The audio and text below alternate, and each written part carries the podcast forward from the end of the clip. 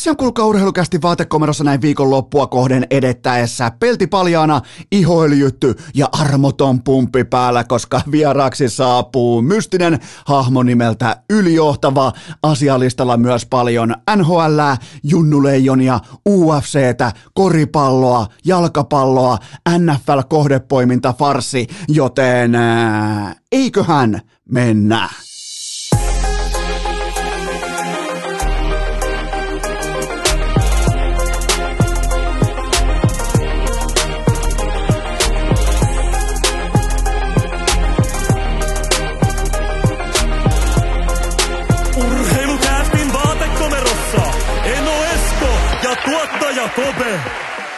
Tervetuloa te kaikki mitä rakkahimmat kummikuuntelijat jälleen kerran pienimuotoisen tauon jälkeen. Urheilukästin pariin on perjantai 10. päivä joulukuuta ja...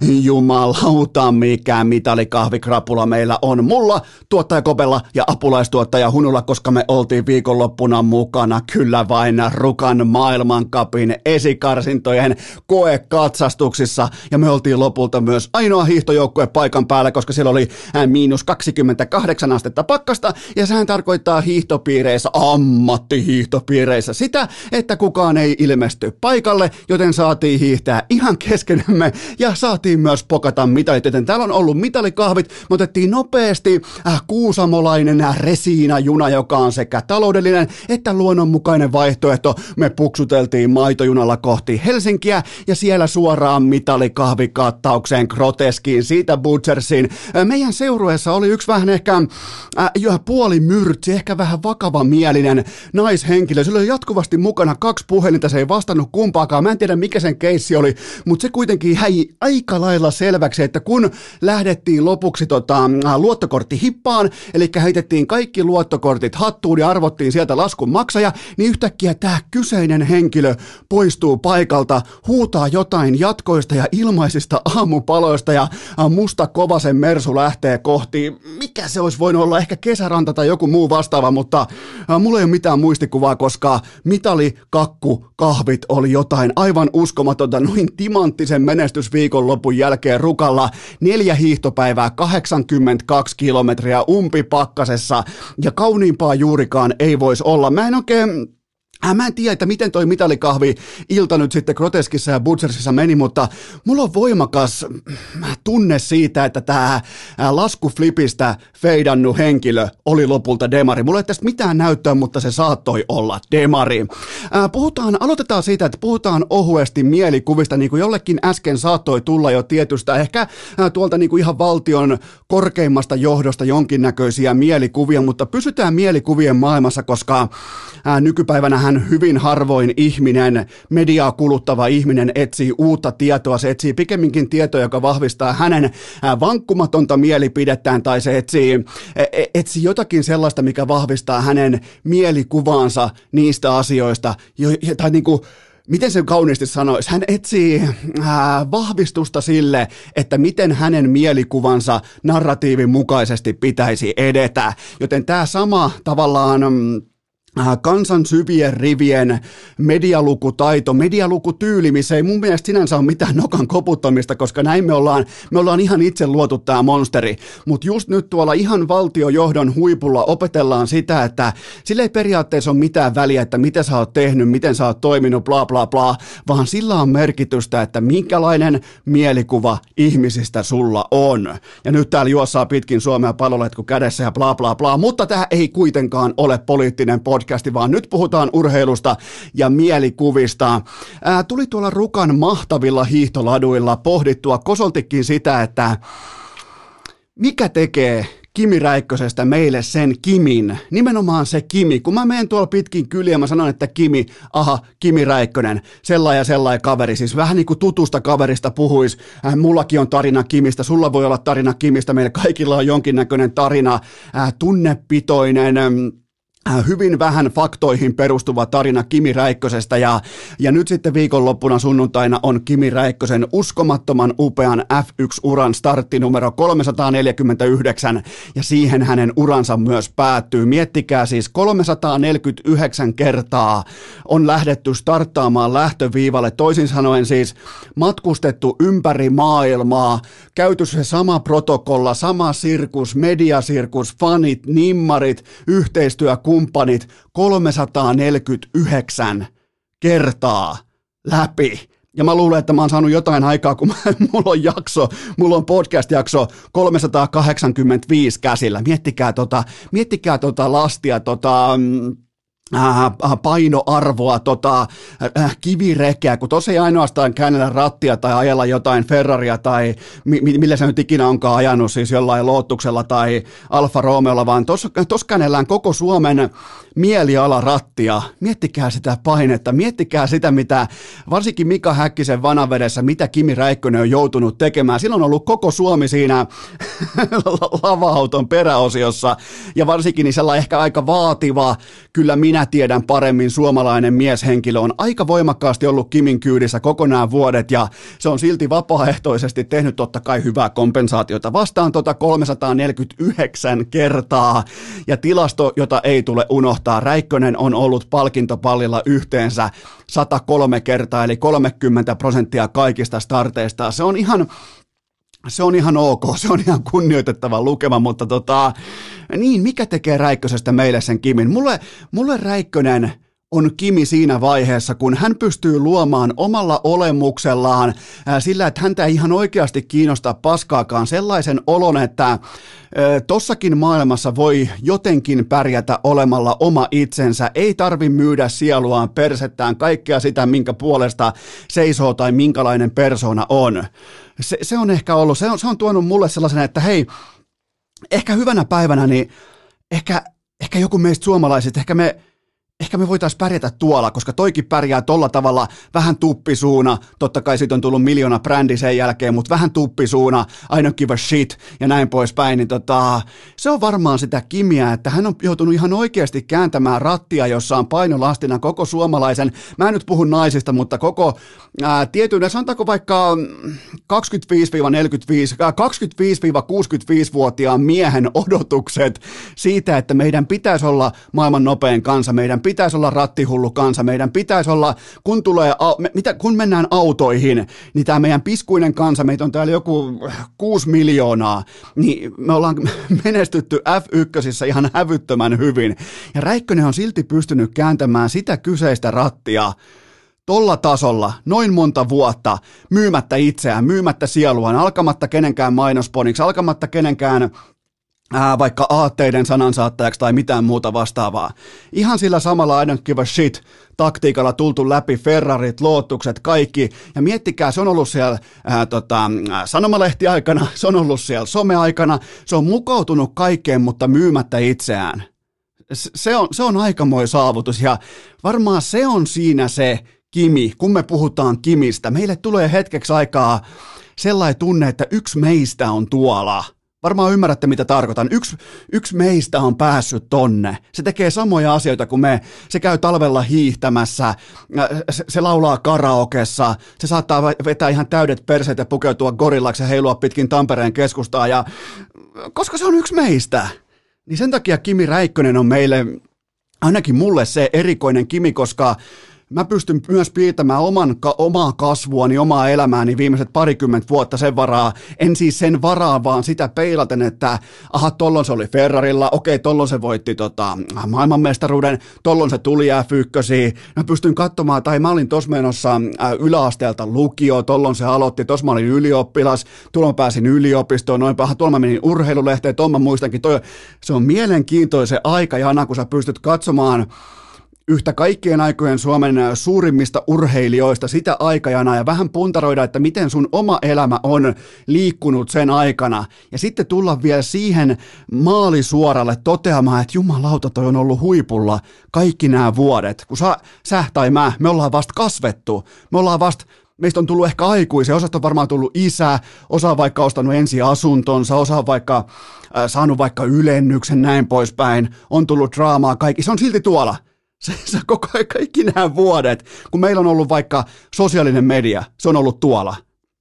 Joten F1 startti numero 349, Kimi Räikkönen, Goat, ehdottomasti. Mitä tulee suomalaisen urheilun sanan saattamiseen pitkin maailmaa, nimenomaan suomalainen brändi edellä. Me ollaan, me miehet, mä en voi, taaskaan en voi puhua naisten puolesta, mutta me miehet, me ollaan vähän tuppisuita, me vähän kyräillään siellä taustalla, me tsekkaillaan tilannetta, ja jos meidän pitää käydä paskalla, me aivan varmasti käydään paskalla, eikä lähdetä mihinkään kissan ristiäisiin paskat housussa pyörimään. Se on se meidän Kimi Räikkönen, ja se on se meidän Goat, vaikka se on voittanut heittomerkeissä vain kerran maailmanmestaruuden, mutta sen takia Kimi Räikkönen on meille se the Goat. Pysytään urheilussa, koitetaan väistellä mitalikahveja ja kaikkea tätä, ja onhan toi nyt hienoa katsoa sunnuntaina, kun Kimi Räikkönen vielä kertaalleen vetäisee F1-auton liikenteeseen, mutta mm, Äh, vaihdetaan jääkiekkoon. Äh, päävalmentaja Antti Pennanen julkaisi U20 MM-joukkueensa, eikä huutomerkkejä tällä kertaa ainakaan mun kirjanpidossa juurikaan tarvittu. Mukana Brad Lambert, eikä hänestä täten tullut tämän vuoden iki omaa aaturätyä. Äh, tapaus Lambert ainakin mun papereissa, sulla voi olla siihen totta kai vähän erilainen tulokulma, mutta mun papereissa mä onnistuin mielestäni ihan ok ennustamaan sen, että miten coach Pennanen testaa Lambertin pääkoppaa, nimenomaan sitä henkistä tasapainoa, sitä, että miten hän ottaa vastaan vaikka kakkosjoukkue kutsun. Ja jokainen voi nyt varma, mä, mä oon ihan varma, että aika moni teistä pohtii, että mikä siinä on niin ihmeellistä, että meet kakkosjoukkueeseen sen jälkeen hyvällä jalalla, mutta kun alfa-bisneksessä se ei aina mene niin. Se, se, ei, se ei aina mene niin. Se ei ole siis pelkkää taktiikkataulua ja flappivihkoa ja kivaa piirtoheitin palveria. Se on alfa-bisnestä. Sä oot joko ykkösessä tai kakkosessa, sä oot joko paras tai paskin. Siinä ei ihan hirveästi ole välimuotoja. Coach Pennanen halusi nähdä, että miten Brad Lambert, mega, mega, mega super lupaus, jolle on enemmän tai vähemmän tarjottimella tuotu kaikki eteen tähän saakka, miten hän reagoi siihen. Ja tämän pohjalta voidaan olla myös varmoja, että Coach Pennanen Coach Pennanen on siinä, siinä mielessä rehtikaveri, että se ei leikin voitolla.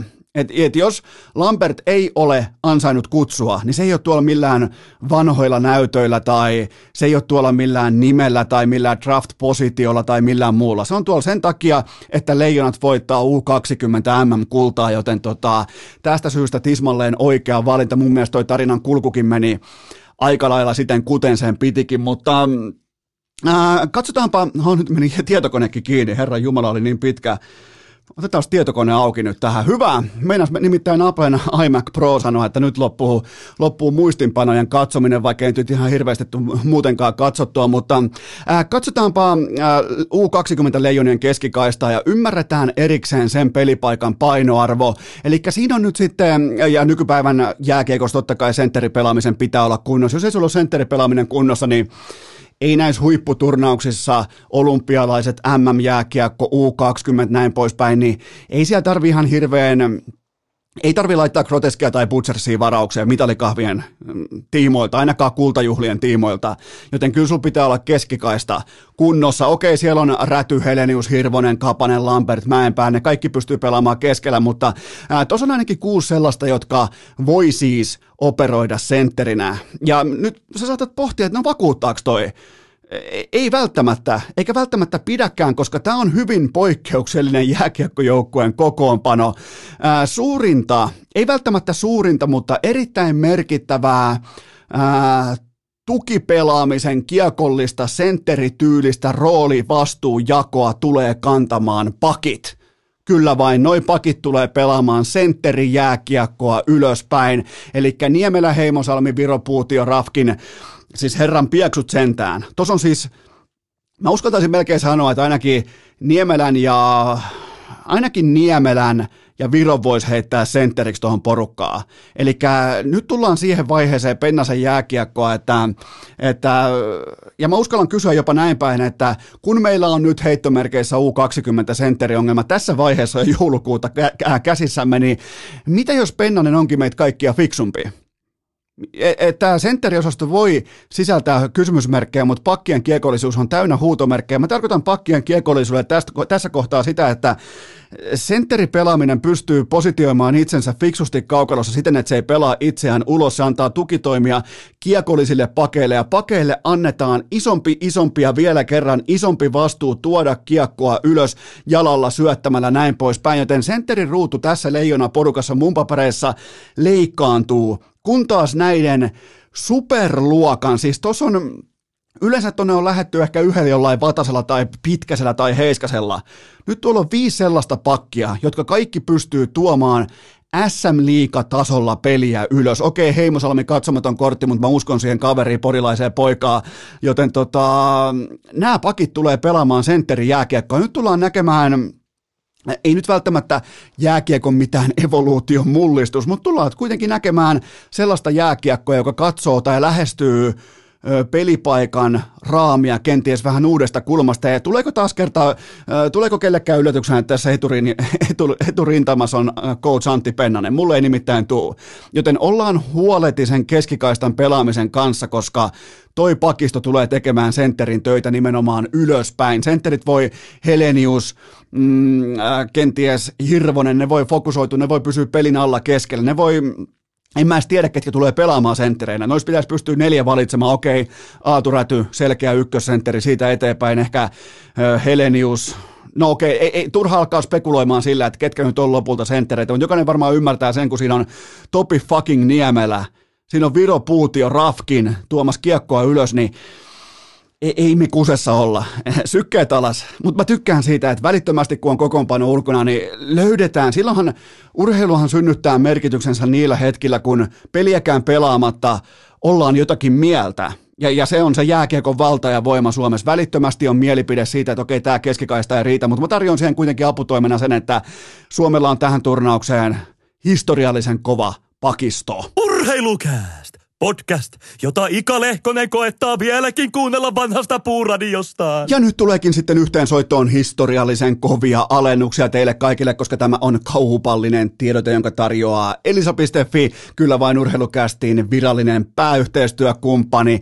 PlayStation 5 jouluerä. Se tulee myyntiin nyt. Kynä ja paperia esiin. Onko sulla kynä? Onko paperia? Hyvä. Laita muistiin ensi tiistaina kello 10 aamulla ensi tiistaina kello 10 aamulla osoitteeseen elisa.fi tulee 500 pleikkari vitosta myyntiin. Ei enempää, ei vähempää, ja mä voin luvata, että ne viedään käsistä välittömästi, joten ensi tiistaina kello 10 osoitteesta elisa.fi se, se on mitä se on. Siellä on 500, kaikki tietää, että ma, ma, nyt on tällä hetkellä globaali komponenttiongelma, niin tota, se on 500 kappaletta ensi tiistaina kello 10 elisa.fi ja nopeat syö hitaat. Ja mulla on yksi tällainen konsoli, mulla on yksi pleikka vitonen nyt ihan vapaasti käytettävissä. Mä laitan sen teille jakoon mun somessa hyvin todennäköisesti nyt perjantain aikana, joten olkaa tarkkana, sen kyseisen konsolin tarjoaa Sony PlayStation Suomi ja sen tarjoaa elisa.fi,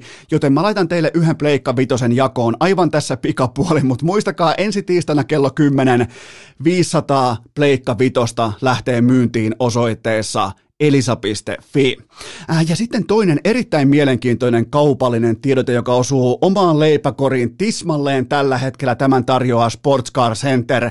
Nyt sitten kaikki mun kaltaiset kotimaan matkaajat tarkkana Tuulen huippulaadukas äh, suksiboksi katolle sekä kylkeen vielä Multilift Vinssi. Mulla on nämä molemmat. Mulla on Tuule Vector L katolla ja mulla on myös tämä Multilift Vinssi. Eli se tarkoittaa sitä, että suksiboksia ei tarvi lähteä veivaamaan mihinkään varaston nurkkaan maata pitkin tai mitään, vaan ää, se liikkuu tämä suksiboksi tämän Vinssin myötä, se liikkuu sun autotallin kattoon ja auton katolle, eikä mihinkään muualle. Ja mä en voisi olla tyytyväisempi tähän Thule äh, Vector L, se siis, en, en, eihän mulla koskaan ollut suksiboksia. Mä en olisi voinut koskaan kuvitellakaan, että kuinka paljon se imasee kamaa siis aivan tajuttoman fiksu vekoti. Meillä oli käytännössä auto tyhjä, kun me ajettiin rukalle ja takaisin, siis auton sisältä, koska meillä oli suksipoksissa kaikki oleellinen urheilukama ja näin poispäin, joten tota, tähän ollaan nyt lyöty tähän kompoon, eli tämä Tuule Vector L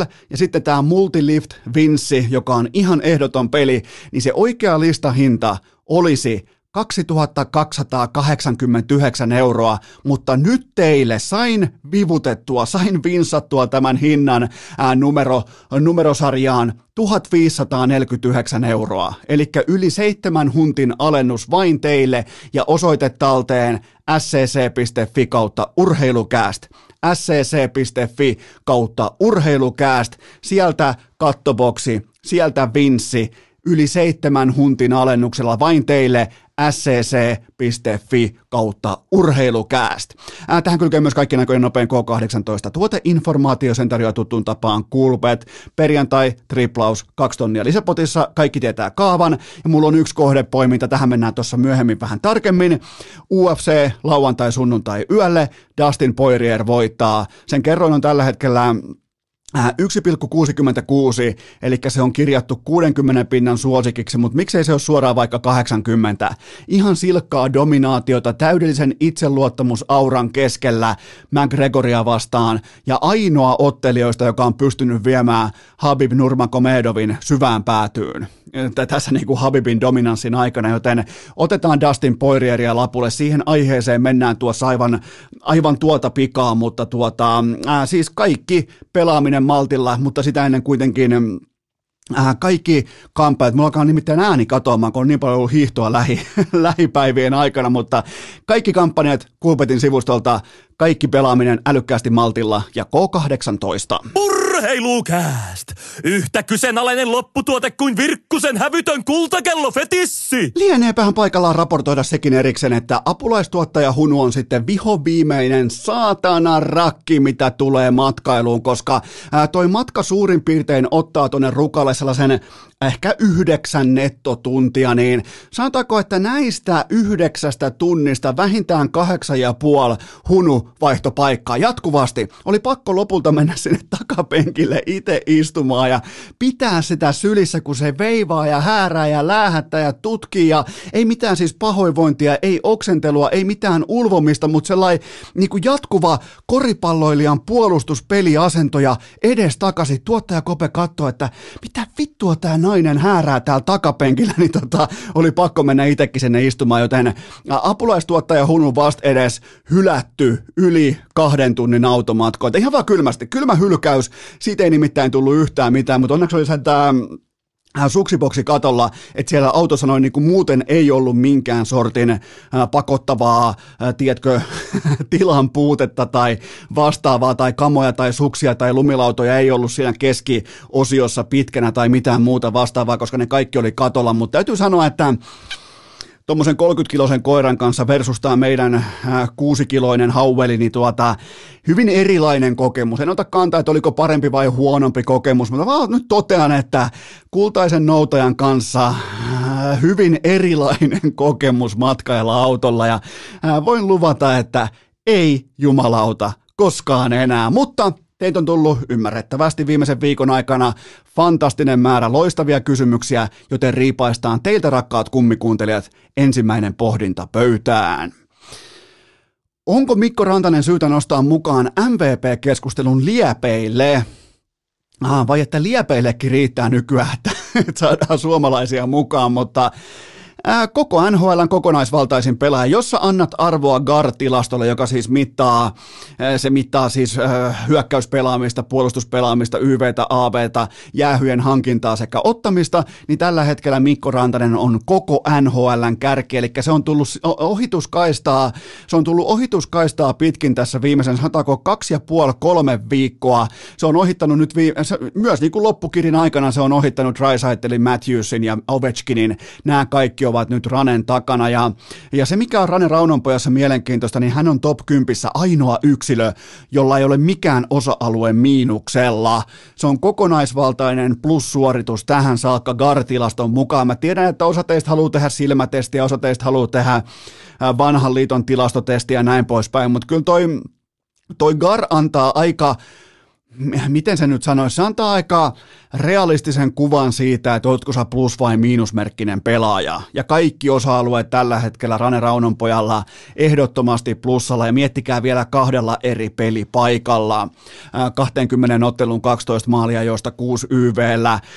Hienoja numeroita edelleen kahdelta eri pelipaikalta, mutta kyllä sitten kuitenkin uupuu vielä se viimeinen dominanssiaskelma ja mun mielestä se on tulossa. Se Mulkku Rantanen, se jota Sami Hofreen, kanadalaistoimittaja Sami Hofreen peräänkuulutti, niin se Mulkku Rantanen, se kun saadaan tähän nyt suurin piirtein jouluksi kotiin, niin se lupaa hyvää sekä Avalanssille ja se lupaa hyvää Olympialeijonille, koska sellainen alfa presense, tuittunaama, hammas hampaasta tyylinen rantainen, se me tarvitaan, sen tarvii Avalanche, ja tällä hetkellä kaikki muu on niin hyvin konseptoitu pakettiin, että toi jätkä on ihan pelkkää timanttia, se on jokaisen dollarin arvoinen, ja tällä hetkellä myös NHLn kokonaisvaltaisin pelaaja. Korostan edelleen kahdella eri pelipaikalla. Gartilaston kärjessä, ja on sanomattakin selvää, että kukaan muu ei ole lähelläkään vastaavaa suoritetta vielä tähän, mutta kovat numerot on kovia numeroita ja niin kauan kuin nämä yhdet, yhdet pojat painaa ihan numeroita pöytään, niin, niin tota, ei pääse MVP-keskustelun liepeille. Seuraava kysymys. Mikä perustelee Leo Komarovin leijona kutsu viiden vuoden tauon jälkeen?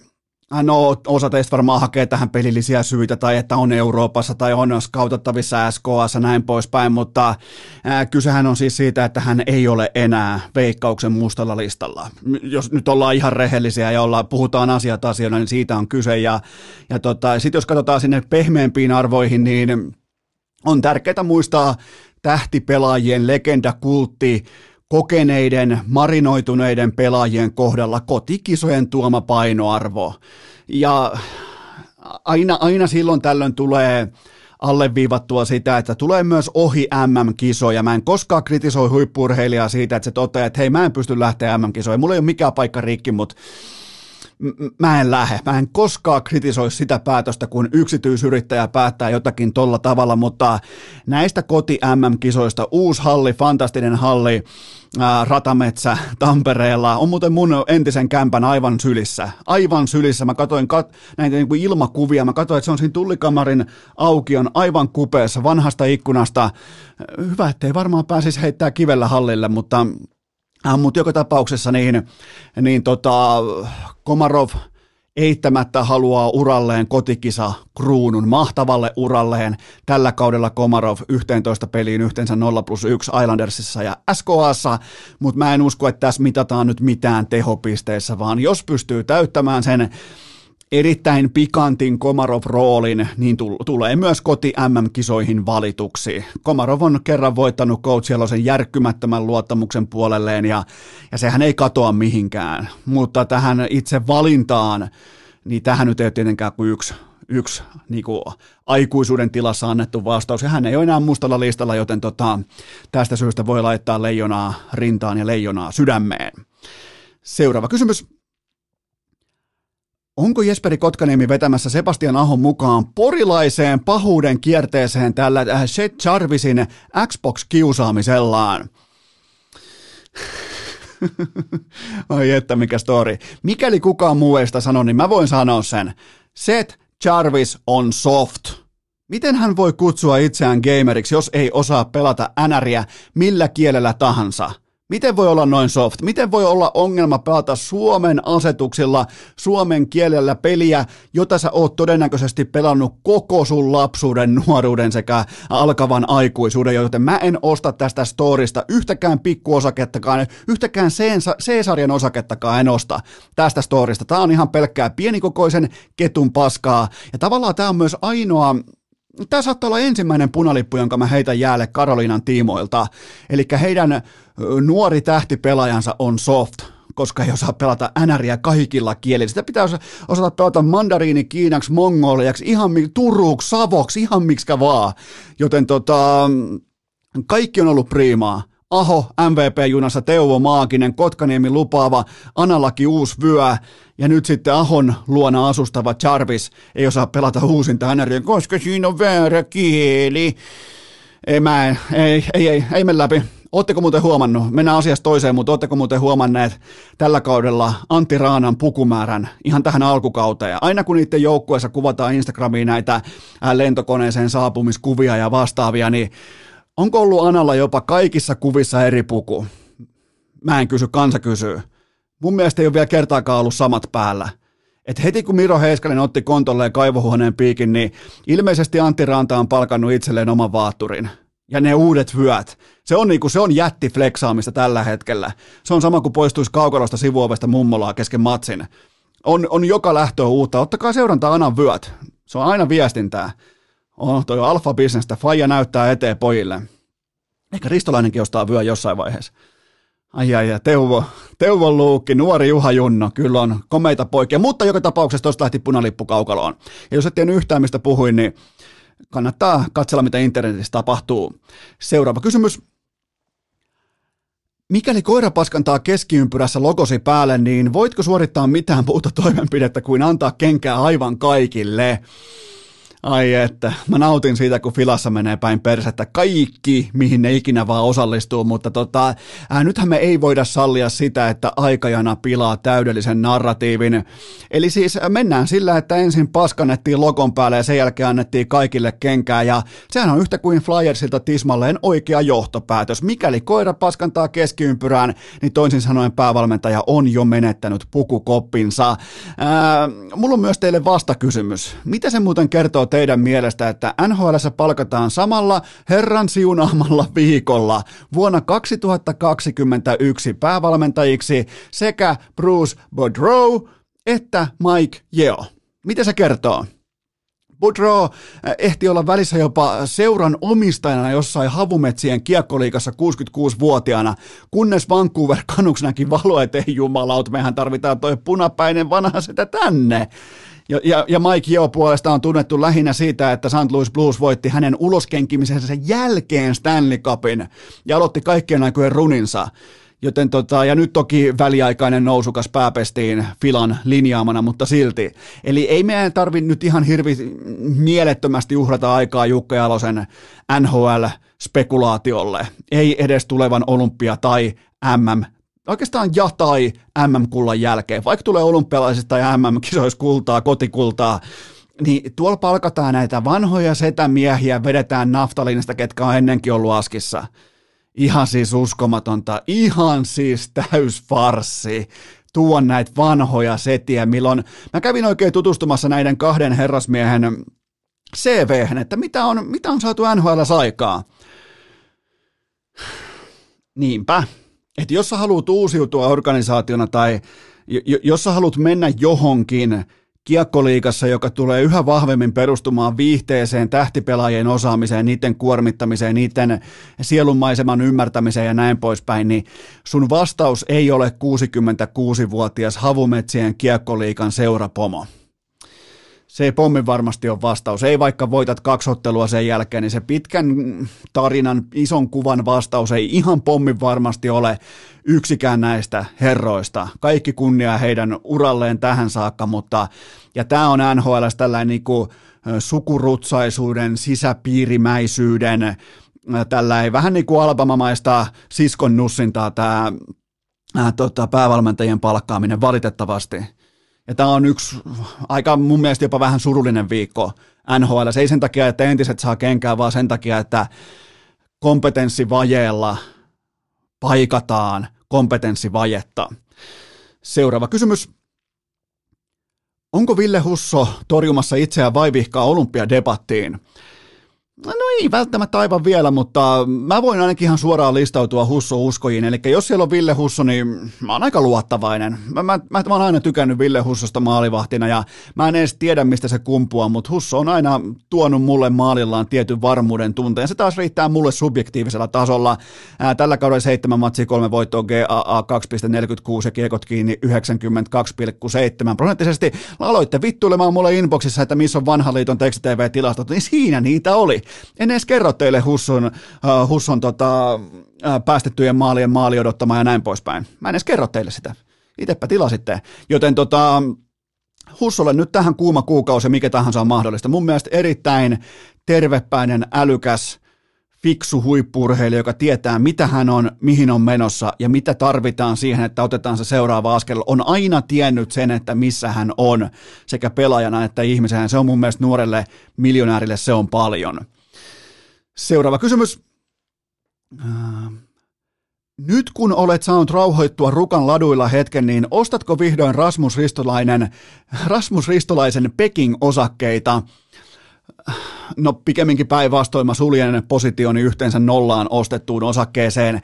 Eihän me varmaan kansakuntana, me suomalaiset, nyt varsinkin itsenäisyyspäivän jälkeen leijona rinnassa, leijona sydämessä, eihän me varmaan nyt yhdessä kollektiivina haluta Jukka Jaloselle kenkää. Rasmus Ristolainen on nimittäin coachin tappaja. Ristolainen on pelannut nhl yhdeksänä eri kautena. Hänen coachinsa on saanut kenkää kahdeksan eri kertaa. Hänellä on kahdeksan eri päävalmentajapalkkausta äh, itsellään tällä urallaan, joten tota, ja Ristolainen on ollut suurimman osan tästä ajasta joukkueensa ykköspakistossa, ykköspakkiparissa merkittävimmissä pelillisissä rooleissa kyseisissä joukkueissa, joista valmentajia heitetään niska perseestä ulos suurin piirtein marras-joulukuussa ihan siis kylmin otteen, tarkemmin mitään kyselemättä tai tiedustelematta, joten mä kysyn nyt teiltä, että mikä on Ristolaisen vastuu tähän? Siis ihan oikeasti. Että et, et niitä coacheja vain katoilee ympäriltä kuin pääministerin virkapuhelimia kesken illanvieton. Et, et, et, ei niitä vaan voi kadota tälleen jatkuvasti sun ympäriltä. Jossain, jossain vaiheessa äh, kantavan johtavan pelaajan vaikka hän on itse kriittinen, mun mielestä vielä fiksusti puhuu omasta urastaan, ymmärtää puutteet ja näin poispäin ja ylipäätään osoittaa rohkeutta, että menee vaikka haastatteluihin ja näin, niin kuin antaa itsestään myös heikkoina aikoina, mikä on todella poikkeuksellista turkulaiselle alfalle, mutta tota, mutta Rasmus Ristolainen on coachin tappaja. Se on vaan, se ne urat loppuu Ristolaiseen. Ja sitä ei tapahtunut, sitä ei tapahtunut kahta tai kolmea kertaa, vaan tässä on nyt coachin numero kahdeksan menossa. Joten tota, ei me varmaan haluta kaikkien aikojen suomalaiselle päävalmentajalle Jukka Jaloselle kenkää. Eihän. Ei me haluta. Niin sen takia mä haluan lopettaa Rasmus Ristolaisen äh, niin kuin tavallaan debatin tähän. Ei sitä voi valita. Ja kattokaa nyt minkälaista vuoristorataa se on. Voi olla välissä vaikka kerran viiteen matsi ihan huippuiltakin. Todella vesitiivis, solidi, vain älykkäitä peliä tekeviä täsmäsyöttöjä lyhyellä mailalla, täydellinen sijoittuminen, mahtava presense, hyvä padikäppi vastustajan kiekollisia pelaajia, tärkeitä riistoja, mutta sitten ne neljä matsia sen jälkeen, miinus 15 ja ihan siis nimenomaan sitä niin kuin, että sitä pe- pe- pelillistä pelillistä asua kuvaa se keskiympyrään lokon päälle paskantava koira – ja sekin saattaa olla vähän niin kuin ylenpalttista kehua, koska sen tämä paska on tovin verran lämmintä. Ristolaisen pelaamisessa aina silloin tällöin mikään ei ole lämmintä. Joten tota, en uskalla valita, koska mä en halua Jaloselle kenkään. Seuraava kysymys. Ketkä Leijonien EHT-valinnoista antavat vielä olympianäyttöjä? Äh, kyse, kyseessä siis tämä tuorein äh, Moskovan EHT-nippu. No näyttöjä antaa Oliver Kaski ja siinähän se lista olikin en, en mä saa muita mukaan ja spekulaatioon. Ja isokokoinen raitin pakki, jolla on taito syöttää sekä laukua kiekkoa. Mun mielestä Kaski on, mä oon ehkä vähän aiheettomastikin sivuuttanut kaskin ää, tai kasken, kummin se muuten pitää sanoa, kaski, kaskin vai kasken, no ihan se sama, mutta mä oon sivuuttanut hänet ehkä aiheettomasti siitäkin syystä, että mä en tällä kaudella ole kattonut KHL. Mä voin olla sen kanssa myös ihan rehellinen, mä en ole nähnyt KHL juuri yhtään, muutaman ilmaismatsia ja näin poispäin, mutta ei ole mitään saumaa katsoa Omskin tai Ufan tai Jekkupurkin tai kenenkään näiden pelejä. Ei vaan ole. On siellä varmaan ihan mielenkiintoista kiekkoa, mutta tota, en, ole näkynyt, e, e, en ole nähnyt sitä. Ja, mutta Oliver Kaskista osaan sanoa jopa ilman näkemistäkin, että sitä ei jää tarkkaillaan nimenomaan olympianäyttöjen tiimoilta näihin kyseisiin Pekingin, Pekingin kisoihin. Ja mulla on muuten myös EHT-valinnoista yksi mielenkiintoinen knoppi. Mulla oli 2020 syksyllä ennen SM Liigakauden alkua mulla oli vieraana kellarinörtti Miika Arponen.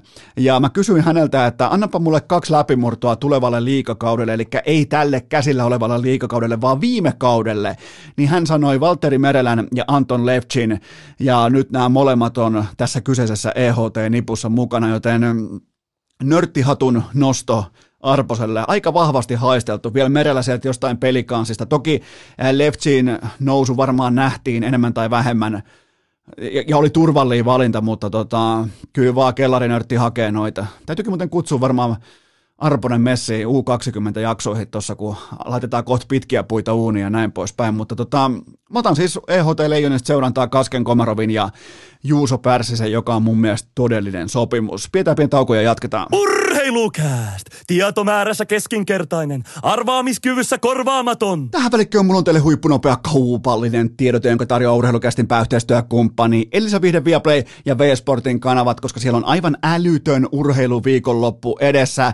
UFC 269, Charles Ovi Oliveira vastaan Dustin Poirier ja siellä on myös Goat Amanda Nunes keri seuraavan lampaansa, joten jos et katso livenä, totta kai alkaa siis sunnuntai-aamuna kello 0500, ja, mutta sen jälkeen Viaplay on mun mielestä aika mukavaakin katsoa jälkilähetyksenä, se toimii todella vaivattomasti se äh, kelausprosessi, kaikki se, tiedät varmaan jos oot UFC-fani, niin mihin kellonaikoihin kannattaa lähteä kel- kelailemaan näitä lähetyksiä sitten uusinta vaiheessa. Ottelukortilla on myös äh, Sean O'Malley, äh, Cody Garbrandt, siellä on siis ihan mieletön viihdepaketti kasassa. Viikonloppuna myös NHL Primetimea, hiihdon maailmankappia ja NFL sunnuntai normaaliin tapaan. Ja tämä kaikki löytyy sulle osoitteesta viaplay.fi tai V-Sportin kanavilta.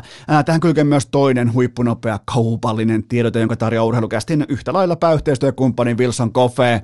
Silloin kuulkaa nyt, heillä on verkkokaupassa nyt kuulkaa alennus. Kuuntele tarkkaa kahvijunan tai papulaatikon tilaajille Wilson Coffeen tuli kuuma, upo uusi pipo miinus 30 pinnaa. Ja se on muuten hyvä pipo mä, mä myyn itsekin pipoja, mutta mä voin, mä voin myöntää, että tämä on kovassa käytössä tämä Wilson Coffeen laadukas huippupipo meidän taloudessa.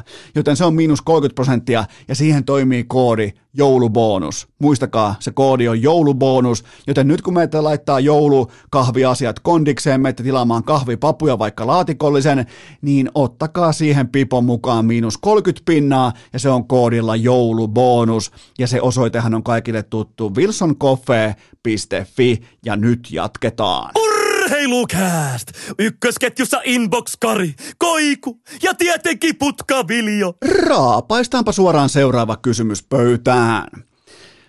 Onko Trevor Zegras jo nyt NHL-historian paras 3D-jääkiekkoilija? Äh, sanoisin, että sekä paras että modernein ajattelija sen osalta, että missä se ylimääräinen tila mahtaakaan olla.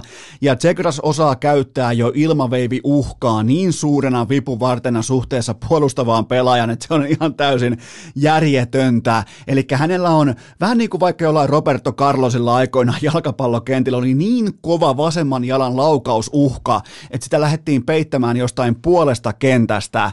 Niin tällä hetkellä Zegras maalin takana on vastaava ase. Se kaikki tietää, kun se lähtee leikkimään sen lavan kanssa, lähtee vähän ehkä taivuttavaa mailaa, niin pakisto ylireagoi siihen ja Tsekras tietää tismalleen, miten hän manipuloi vastustajan pappia, eli vastustajan oman pään puolustuspelaamista omalla mailallaan, omalla elkeellään siitä, että kohta muuten ilma Ja nyt on sitten vielä variaationa tämä, että ottaa kiekon lavan päälle ja heittää sen maalivahin olkapään yli kaverille siihen ilmaan. Ja sitten kun sieltä löytyy, löytyy toinen älykäs kaveri, joka tietää, mitä ollaan tekemässä, niin kuin Sony Milano, laittaa kiekon ilmasta sisään. Ja eikä tämä ole mitään sattumaa tai ei tämä onnistu kerran miljoonasta. Tämä on ihan höpö, höpö puhetta, että et, et, niin kuin, et, et tällaista ei tulla näkemään ikinä. Tämä on jotain uskoma. Paskan marjat Tämä on tulevaisuutta. Nämä jätkät on vaan Tsekras-kumppanit, ne on ripauksen verran. Mä oon nähnyt tämmöisen vastaavanlaisen kikan jo aikoinaan Pavel Burelta varmaan joskus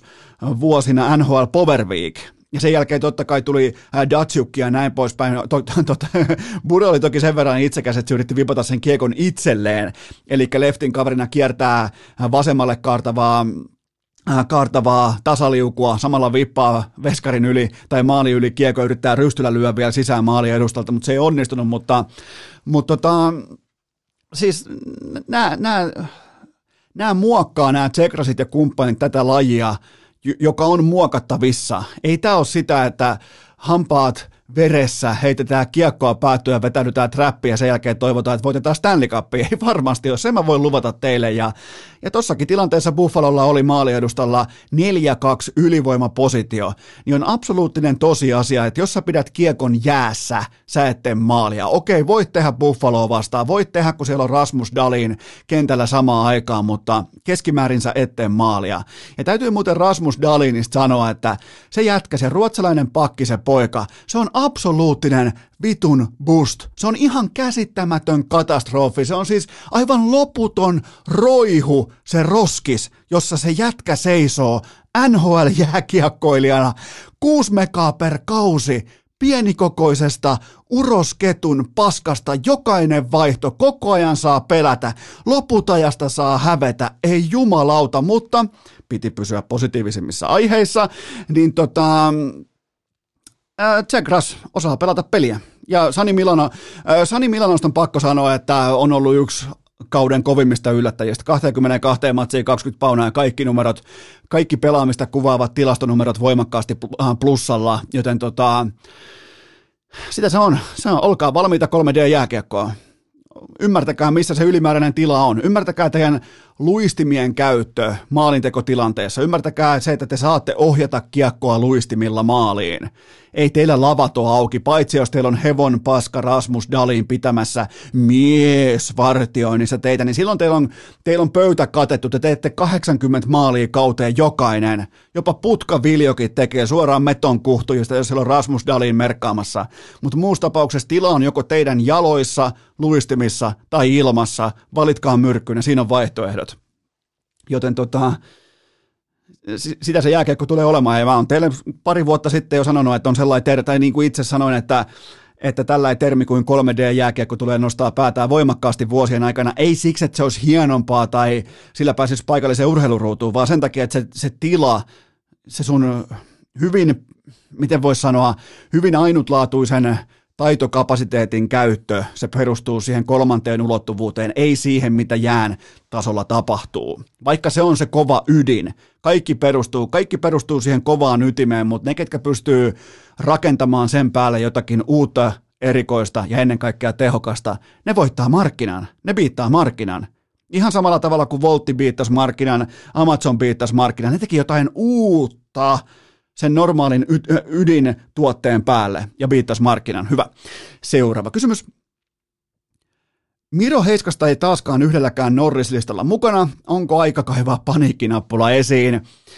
Paniikkinappula on tällä hetkellä matkustusmoodissa, se on matkatilassa, se on Tuulen suksiboksissa tuolla auton katolla, mutta ja avaimetkin on jätetty jo kääntö valmiiksi, joten paniikkinappula on otettavissa esiin koska tahansa.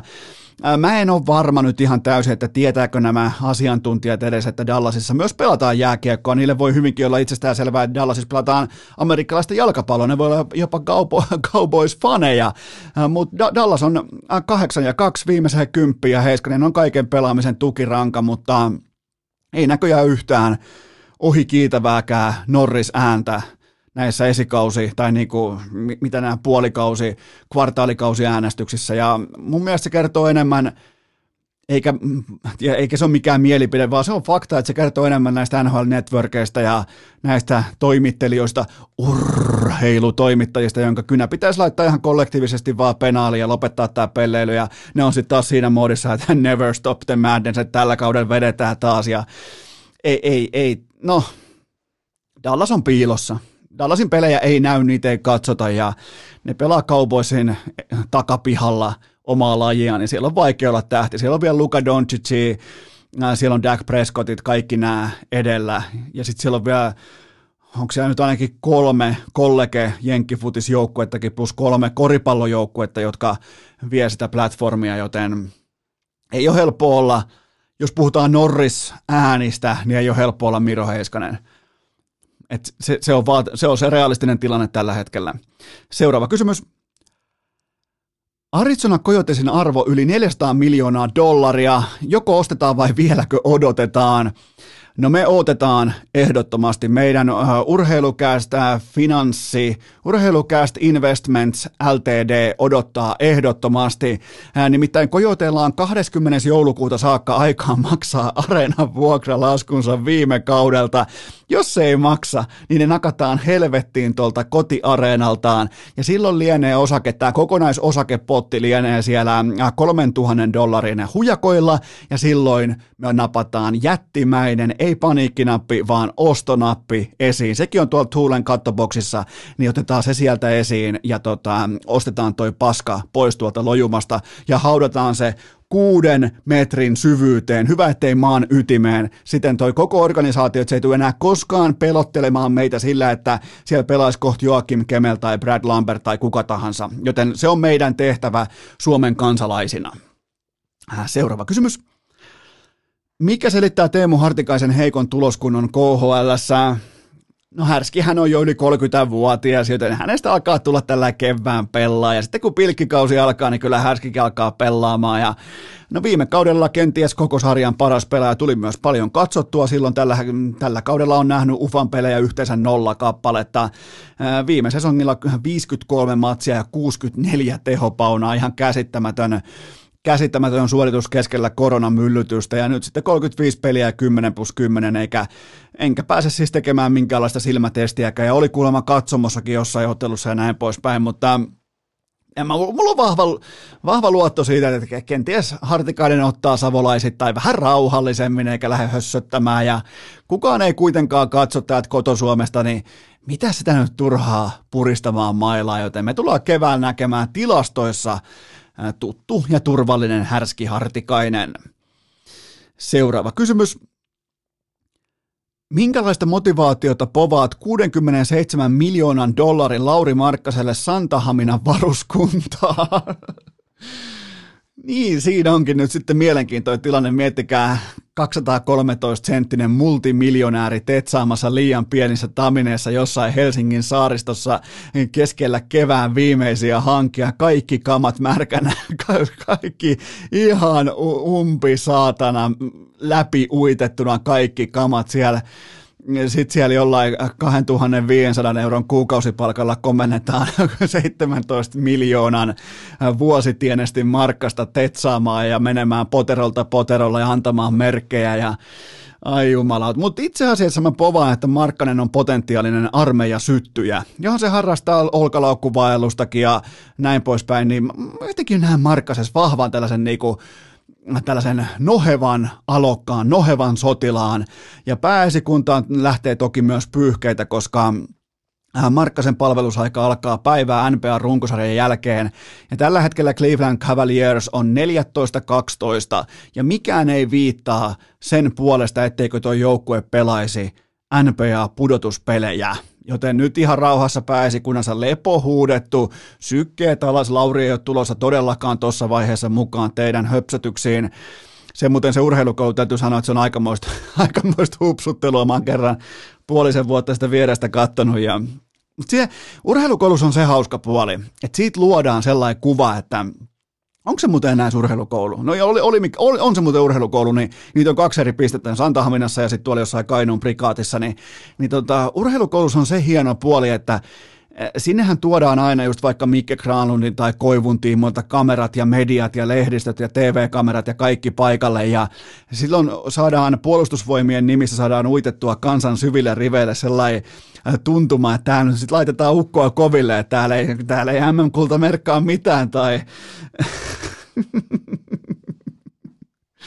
Mä oon ihan itse katsonut touhua puoli vuotta vierestä ja, ja voin sanoa, että No siinä kohtaa, kun Lennart Petrel tuli takaisin kasarmille Havaji-vaatteessa pää, päävartion läpi ja ilmoitti, että hän pelaa Edarissa, että, niin tota, ja, ja sitten siinä vaiheessa, kun Kontiolla löytyy joka aamu vahvuudesta lomapuku päällä ja ilmoittaa, ilmoittaa tota, komppanian johtajille, että on muuten tapparalla kohta, kohta peli, että pitää varmaan lähteä menemään, niin niin tota, se, mitä, se, mitä median kautta syötetään tuolta armeijasta, nyt todennäköisesti Markkasellakin on siellä valokuvaajat ja TV-kuvaajat kaikki paikalla ja tehdään kivoja juttuja siitä, miten Markkanen laitetaan koville ja miten äh, jokaisen, Suomen, äh, jokaisen suomalaisen miehen tulee käydä läpi tämä raastava prosessi, niin tuota, niin tuota tuota.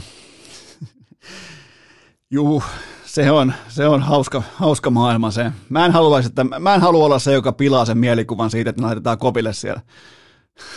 on nimittäin vittu sellaista pelleilyä, että, mut joo, ei Markkanen sinne ainakaan heti kärkeä on menossa, koska Clevelandin avausviisikko on oikeasti niin hyvä, että se voi, se voi jopa voittaa yksi, tommosen yhden tai kaksi playoff-matsiakin. Et viimeis, viimeisimpänä esimerkkinä mykistävä kylvetys, 17 ja 9 Chicagoa vastaan kotikentällä. Kukaan avausviisikosta ei ollut vähempää kuin plus 16 omassa pelissään. Markkanen oli plus 20 ja ihan siis täys ylimarssi laadukkaasta Chicagosta. Joten Cleveland Markkanen, se on hy- mä en olisi koskaan uskonut, mutta se on vakavasti otettava laadukas koripallojoukkue. Ne on samalla sivulla, ne pelaa fiksu koripalloa, ne käyttää sitä niiden pituus, todella kattavaa pituusylivoimaa, niillä on Mobli, joka on ihan mielettömässä vireessä näin poispäin, joten tota, erittäin mukavaa katsottavaa ja ei muuta kuin tetsaamaan armeijaa ja Pitäisiköhän akkreditoitua valokuvaajana sinne paikan päälle? Vitsikö ei mitään mediakorttia tai mitään pressi, pressilippua voisi esittää, että on oikea valokuvaaja tai joku toimittaja, jopa urheilutoimittaja, men tekee markkaisesti juttua ja, ja tota, laitettaisiin keskisuomalaisia Jyväskylän Sanomia Kypärämään koulun paikallislehteen laitettaisiin siitä iso kiva juttu siitä, miten armeijassa laitetaan nämä huippurheilijatkin yhtä lailla koville kuin kaikki muutkin. Mä oon siihen valmis. Jos puolustusvoimat, jos tarvitte hyvää propagandaa, tiedätte, kenen ottaa yhteyttä, se on Eno Esko täällä. Erittäin luotettava urheilukoulun kirjuri. Seuraava kysymys. Tämä menee perseilyksi. Joko olet henkisesti valmis siihen, että FC Barcelona harrastaa jalkapalloa jatkossa torstaisin? No siis Barsahan on pitkään jo teoillaan osoittanut, että se haluaa olla seuraava arsenaali, ja nyt se myös on sitä, joten ei, ei, tämä on siis pitkäjänteisen työn tulos eikä mikään sattuma tai tolppa sisään, tolppa ulos. Vaatii siis ihan uskomatonta sitoutumista sänkyyn kusemisen saralla, että jää, jää tällaisesta niin kuin valmiiksi fiksasu, fiksatusta ja rigatusta mestarien liikan jatkopeleistä. Toihan on siis luotu toi kaavio sen, että syyskaudella tehdään pääomaa, tehdään helppoa tasetta, helppoa liikevaihtoa ja kaikki tietää, ketä menee jatkoon. Sä et vaan voi pullahtaa ulos tästä formaatista, jos sä oot jättiseura, kunnes paikalle saapuu FC Barcelona. Ja se, mikä on ehkä mielenkiintoisinta, niin mä en tunne mitään. Mä en, niinku, mä en ole harmissani, mä en ole iloinen, mä en ole ylpeä, mä en ole surullinen. Mulla ei ole mitään tunnetta ja kuitenkin Barcelona on ollut yksi mun urheiluseuranta ajan kenties suurimmista instituutioista koko maailmassa – ja nyt mä huomaan, että se ei ollutkaan FC Barcelona, se oli Lionel Messi. Ja, ja tämä on lopullinen todiste siitä, että ketään ei kiinnosta mikään Barcelona. Se on Lionel Messi. Et sanotaanko Ronaldinhon aikakauden jälkeen, kun kruunu vaihtui Ronaldinholta Messille, niin se oli pelkkää Messiä, vain ja ainoastaan Messiä. Ja nyt me ollaan nähty, mihin se johtaa, kun sieltä lähtee se jättiläinen, se kaikkien aikojen ko- suurin, fantastisin, se Goat lähtee pois, niin miltä se näyttää? No se näyttää torstailta. Siitä on kyse. Seuraava kysymys. Mikä on huoltoasema Kiiman taso jättimäisen F1-viikonlopun alla? Kummasta kruunataan mestari ja miksi? No siellä on nyt sitten Lewis Hamilton ja Max Verstappen tasapisteessä Abu Dhabiin ja Max Verstappenin äh, faija tällä haavaa painaa ihan niin kuin Odell Beckham junior isäukon pelikirjalla tuolla pitkin mediaa ja äh, me voidaan olla F1-maailmasta oikeastaan ihan mitä mieltä tahansa, mutta tämä tässä on mahtavaa. Jos otetaan mukaan pelkkä urheilu, mikä on tosi vaikeaa F1 kohdalla, niin tämä urheiludraama – Tämä on siis ihan mahtavaa. Siis jumalauta, miten vaikka Verstappen luikki palkintolavalta helvettiin Saudi-Arabiassa kukituksen jälkeen. Se ei halunnut minkään näköistä osaa siitä äh, champagnea suihkusta tai mistään kukituksesta tai yhtään mistään. Se oikein sen niin taustalakanaa pitkin lähtee helvettiin ja toteaa, että vittu mitä paskaa. Ja, ja nämä rivalrit, nämä vihanpidot, nehän ei synny halaamalla, vaan aidosti vihaamalla sitä toista urheilijaa, kilpailemalla aidosti tiukalla ilmeellä sitä toista huippurheilijaa vastaan, vain siten voi syntyä myös arvostus. Arvostus ei synny siten, että mä, äh, sä halailet tuolla pitkin NBA-parketteja toisia tai kisojen jälkeen toisia, vaan se syntyy siitä, että sä kilpailet sitä vastustajaa vastaan kaikki kivet kääntäen harmaalla alueella jatkuvasti. Larry Bird vastaan Magic Johnson. Maailma on täynnä esimerkkejä. Ja sen, sen takia mä haluan, kun mä, mä maksan kallista F1-kanavapakettia, niin sen takia mä haluan, että kun siellä on Verstappen vastaan Hamilton, että siellä ei halailla, vaan siellä ajetaan sen etusiiven yli, siellä jarrutetaan kesken pääsuoran, siellä, siellä vedetään mattoa alta, siellä rakennetaan ansoja. Niin ne, ne saa silloin yhden katsojan, se on minä. Mä ilmoittaudun välittömästi mukaan, josta on tätä. Joten tota, ja urheilukästin F1-analyytikkoryhmän ennuste on se, että Verstappen johtaa Abu Dhabissa liki koko kisan, mutta Hamilton jyrää lopussa Goat-suorituksellaan ohi, ja tämä suoritus myös sementoi hänen asemansa kaikkien aikojen parhaana. Ei välttämättä suurimpana, mutta kaikkien aikojen parhaana. Seuraava kysymys. Nyt kun Iivokin teki Lillehammerissa raitaset, niin onko Suomen kestävyysurheilu virallisesti Enon harteilla? No, asiathan ovat useimmiten sitä, miltä ne näyttää. Eli, tota, e, e, Eno on nyt ainoa, joka ei ole jättänyt leikkiä kesken tässä, jos puhutaan kestävyysurheilusta. Raitanen Lahessa, neljäs kierros ja ulos, Iivo Lillehammerissa, vapaa tyyli ulos, joten tota, mä, en, mä en jättänyt, joten tavallaan kysymys on perusteltu ja re- relevantti, mutta ja mitä tulee Iivoon, niin se on mielenkiintoista, että äh, jos sulla on huono suksi, nimenomaan vapaan tyylin kisassa, joka on sun kakkostyyli, niin mun mielestä hänen ei pitäisi hiihtää yhtäkään kisaa loppuun asti. Et ehkä keskeyttäminen on, se on, keskeyttäminen on aina vähän niin kuin epäonnistuminen tai se on jotenkin vähän nolo suomalainen termi, mutta minkä takia se hinkkaisi siellä paskalsuksella eteenpäin? Jos osuu huono arpa käteen, niin ei muuta kuin sivuun vaetaan. Olympiavuosi, kaikki tietää missä ne rantatontit on jaos. Ne on siellä Pekingissä. Jossain Lillehammerissa tai vapaan tyylin kisaa, niin höpö, höpö, ihan tässä tismalleen oikea päätös. Jos sä jäät tyyliin niin kuin 500 metrin matkalla, jäät 10 metriä joka, joka kerta, niin kaikki varmaan ymmärtää, että se ei ole, se ei ole fiksu kaava olla silloin mukana. Joten tota, Äh, inboxista on muuten pakko nostaa esiin vielä herra Tiihonen Lahesta. Ei tosi Jare Tiihonen, mutta herra Tiihoselle hatunnosto siitä, että hän asetti itsensä peliin. Hän teki Tiihosen lupauksen inboxissa, eli jos mä teen 60 minuutin urheilukästin jakson, niin hän hiihtää 10 kilometriä. Jos mä teen kahden tunnin jakson, hän sutii menemään 20 kilometriä, ja jos mä teen kolmen tunnin episodin, niin siitä kiskotaankin sitten 30 kilometrin rykäys joka ikinen kerta, eli äh, Inbox Tiihonen lupas tällaisen kattauksen, ja hän on myös pitänyt siitä kiinni. Hän lähetti myös todisteet nyt äh, heti, kun Lahteen ladut saapuivat, joten tota, ottakaa, ottakaa muuten vaikka samanlainen, eikä tarvitse ottaa noin kovia, vaan että jos tulee vaikka äh, tunnin kästijakso, niin hiihtäkää vaikka 10 kilsaa, tai ulkoilkaa, kävelkää vaikka tunti, käykää vaikka jakson mitta vetämässä vaikka äh, metsäkävelyä, mitä tahansa. Ja ehdottomasti siis tuen tätä ideaa ja haastakaa, haastakaa itsenne. Lupaan tehdä teille, lupaan, että jakso on aina joka maanantai, keskiviikko ja perjantai teitä odottamassa joka ikinen aamu, joten tota, ottakaa siitä vaikka sellainen kuntoilutapa, Varmasti kroppa ja mieli kiittää. Ää, vielä nopeasti takaisin Iivoon.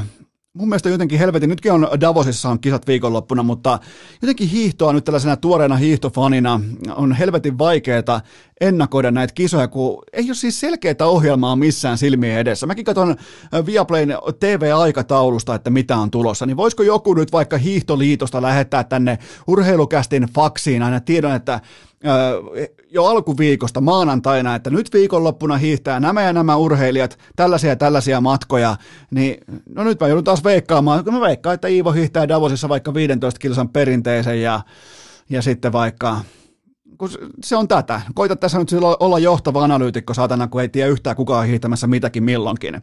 Joten tota, mutta Iivo on kunnossa, Iivo on jumalauta, se on. Ja, ja muuten huomaatteko, nyt kun se pääsi sen kakkososuuden tuolla Lillehammerissa hiihtävää viestissä Bolsunovia vastaan, niin siinä oli jo selkeää sellaista, niin kuin, siinä kaivettiin vähän niin kuin kullia pöksystä jo esiin, että mennään kohti Pekingiä, niin, niin tota, alfa-tuijotus, mittailu, 17 sekuntia takamatkalta ottaa kiinni, sen jälkeen ohittaa, tulee ekana vaihtoon, niin ei, ei, ei siinä ole kyse vain yhdestä viestiosuudesta, vaan siellä laitetaan jo Ivon, Ivon iskus, se on alfa, saanut bussissakin takapenkin itselleen on, on, kyllä. Sinne ei junnut me pyörimään, ei mikään Remi tai kukaan muu vastaava. Seuraava kysymys. Jatkaako Dustin Poirier elämänsä lentoa UFCssä? Äh, viikonloppuna on sitten Viaplaylla jättimäinen UFC 269-kortti. Aion ottaa sen sunnuntai mun tulospiilon todella kliinisesti esille. Äh, Poirierin seitsemän viimeisintä matsia, kun jätetään yliinhimillinen Habib pois, niin hän on yhtä kuin seitsemän ja nolla. Ja siellä on kuitenkin kaadettu kahdesti McGregor, Dan Hooker, Max Holloway, äh, Justin Gates, joten Mä en siis usko, että Charles Oliveira, joka on hieno urheilija, kokenut, hieno, pitkän matkan kulkenut, oikein viimeisen päälle aito vapaa-ottelija, niin mä en usko, että hän pystyy viemään ottelua mattoon, eikä hänen lyöntivoimansa yksinkertaisesti piisaa. Tässä on kaksi hienoa tarinaa vastakkain, mikä on poikkeuksellista nykypäivän UFCssä. UFChän on voimakkaasti sellainen promootio, mikä nostaa urheilijoita nopeasti huipulle, ja sen jälkeen siellä joko pysytään äh, tai romahdetaan pitkin jotain tarjottimia tai hakataan vanhuksia baarista, ja on se nyt mitä tahansa, mutta tota, Tätä on syytä arvostaa, että siellä on kaksi tällaista aitoa pitkän linjan vapaa-ottelijaa, mutta mä kuitenkin uskon, että Poirierin nykyinen itseluottamus, se on aivan tapissa. Se jätkä näyttää isolta, se kantaa itsensä todella fyysisen näköisenä tuolla tota, ennakkomateriaaleissa, treenisalilla näin poispäin. Ja siitä kumpuava sellainen tukahduttava ottelutyyli, ne on liikaa oli vieralle, joka on siis hyvä ottelija hänkin, mutta mun papareis Poirier voittaa tämän ottelun ennen täyttä aikaa, ja nyt sitten hypätään NFL-kohdepoimintoihin. Urheilukääst! Seuraavaksi piirretään Coolbetin K18 liuskalle viikon NFL-kohdepoiminnat! Ja sittenhän se lieneekin aika päästään hieman skandaalin kärryä tänne urheilukästin piskuiseen vaatekomeroon nimittäin. NFL-kohdepoiminta Farsi viikko numero 14. Tähän saakka urheilukästin häpeällisen heikko NFL-kohdepoiminta sesonkin 15 äh, kautta 38, eli noin 40 prosenttia spreadia vastaan oikein, ja se on yhtä kuin raskaasti tappiollinen kausi.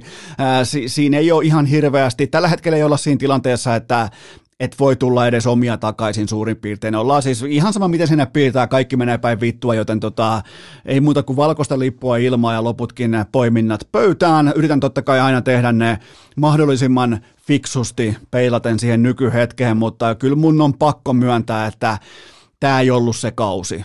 Tämä, tämä ei vaan yksinkertaisesti, mulla on ollut todella hyviä kausia, mulla on ollut vähemmän hyviä, nimenomaan, että on jääty vain vähän voitolle, näin poispäin, mutta tämä ei ollut sitten Tämä on jotain hyvin poikkeuksellista, nimittäin mm, ihan sama mitä, mistä tulokulmasta ja, ja minkälaisen niin kuin, rakenteen piirtää itselleen, niin se on hyvä, ettei kerran kerrasta ollut aivan täysin väärä. Ne kohteet, mitkä on osunut, on osunut petoksella ja vääryydellä, ja se on vedetty niin kliinisistä osumista ohi, sitten taas toista kaistaa pitkin, että mulla alkaa ihan oikeasti loppuu, loppuu sellainen maalaisjärki sen osalta, että mitä helvettiä tuolla tapahtuu, mutta muistakaa Kulbet tarjoaa jokaiseen NFL-viikkoon 10 euron ilmaisvedon, joten tota, lähdetään kuromaan tappio monttua, lähdetään heittämään hiekkaa montun pohjalle, jos saataisiin vähän edes otettua monttua umpeen tähän loppukauteen, mikä toki näyttää erittäin epätodennäköiseltä, koska tämä tämä kyseinen palloilusarja lyö turpaan joka suunnasta niin kovalla otteella, että alkaa mennä koko NFLstä maku, mutta ensimmäinen kohdepoiminta on se, että Detroit Lions saa seitsemän ja puoli pinnaa eteensä Denverissä. Tämä on sunnuntai-iltana kello 23.05. Denverillä ei ole uskottavaa pelirakentajaa eikä täsmällistä identiteettiä. Sitten ei oikein tiedä, mitä se joukkue on tai ei ole. Detroit sentään taistelee, ei aina fiksusti tai akateemisesti, mutta se ainakin taistelee. Tähän vielä vaikkapa mm, lumisadetta, niin kaos on valmis ja kaauksessa pärjää aina parhaiten torakat. Ja tämä Detroitin joukkue on täynnä torakoita, jotka ei suostu kuolemaan. Äh, mä en usko, että Lions katkeaa enää henkisesti kertaakaan tällä kaudella. Mun lopputulosheitto on se, että Broncos voittaa kammottavan pallopelin numeroin 2017. Äh, toinen kohdepoiminta on Washington Football Team plus neljä paunaa. Ne pelaa kotonaan Dallas Cowboysia vastaan sunnuntai-iltana kello 20.00 Ää, tässä on taustalla totta kai pitkä ja historiallinen vihollisuus. Mä ostan tähän Washingtonin päävalmentajaa, mä ostan tähän Washingtonin puolustusosaketta ja Tyler Heinekenin, äh, Heinekenin, miksi mä sanon sen samalla tavalla kuin se olutmerkki, en tiedä, mutta mä ostan hänen päätöksentekokykyä, kun divisionan vihollisuuden painoarvo laskeutuu hänen harteilleen, niin mä uskon siihen, että hän ei hölmöile tätä peliä käsistään pois. Dallas on parempi joukkue kerran paremman kuubeen, mutta kyllähän Dallaskin ihan selvästi etsii itseään molemmin puolin palloa. Mun lopputulosheitto on se, että Washington lyö ison yllätyksen pöytään ja voittaa lukemin 27-24. Viimeinen kohdepoiminta on se, että Green Bay Packers tulee teurastamaan Chicagon karhut aivan pystyyn, eli Green Bay Packers miinus 12 ja puoli paunaa kotikentällä Lambo, Lambolla Frozen tundralla Chicagoa vastaan ikuisessa vihollisuudessa sunnuntai maanantai yönä kello 03.20. Koko Amerikka saa katsoa, miten Chicago, miten Aaron Rodgers vielä kerran omistaa koko Chicagon kaupungin että sen urheiluorganisaation nimeltä Chicago Bears.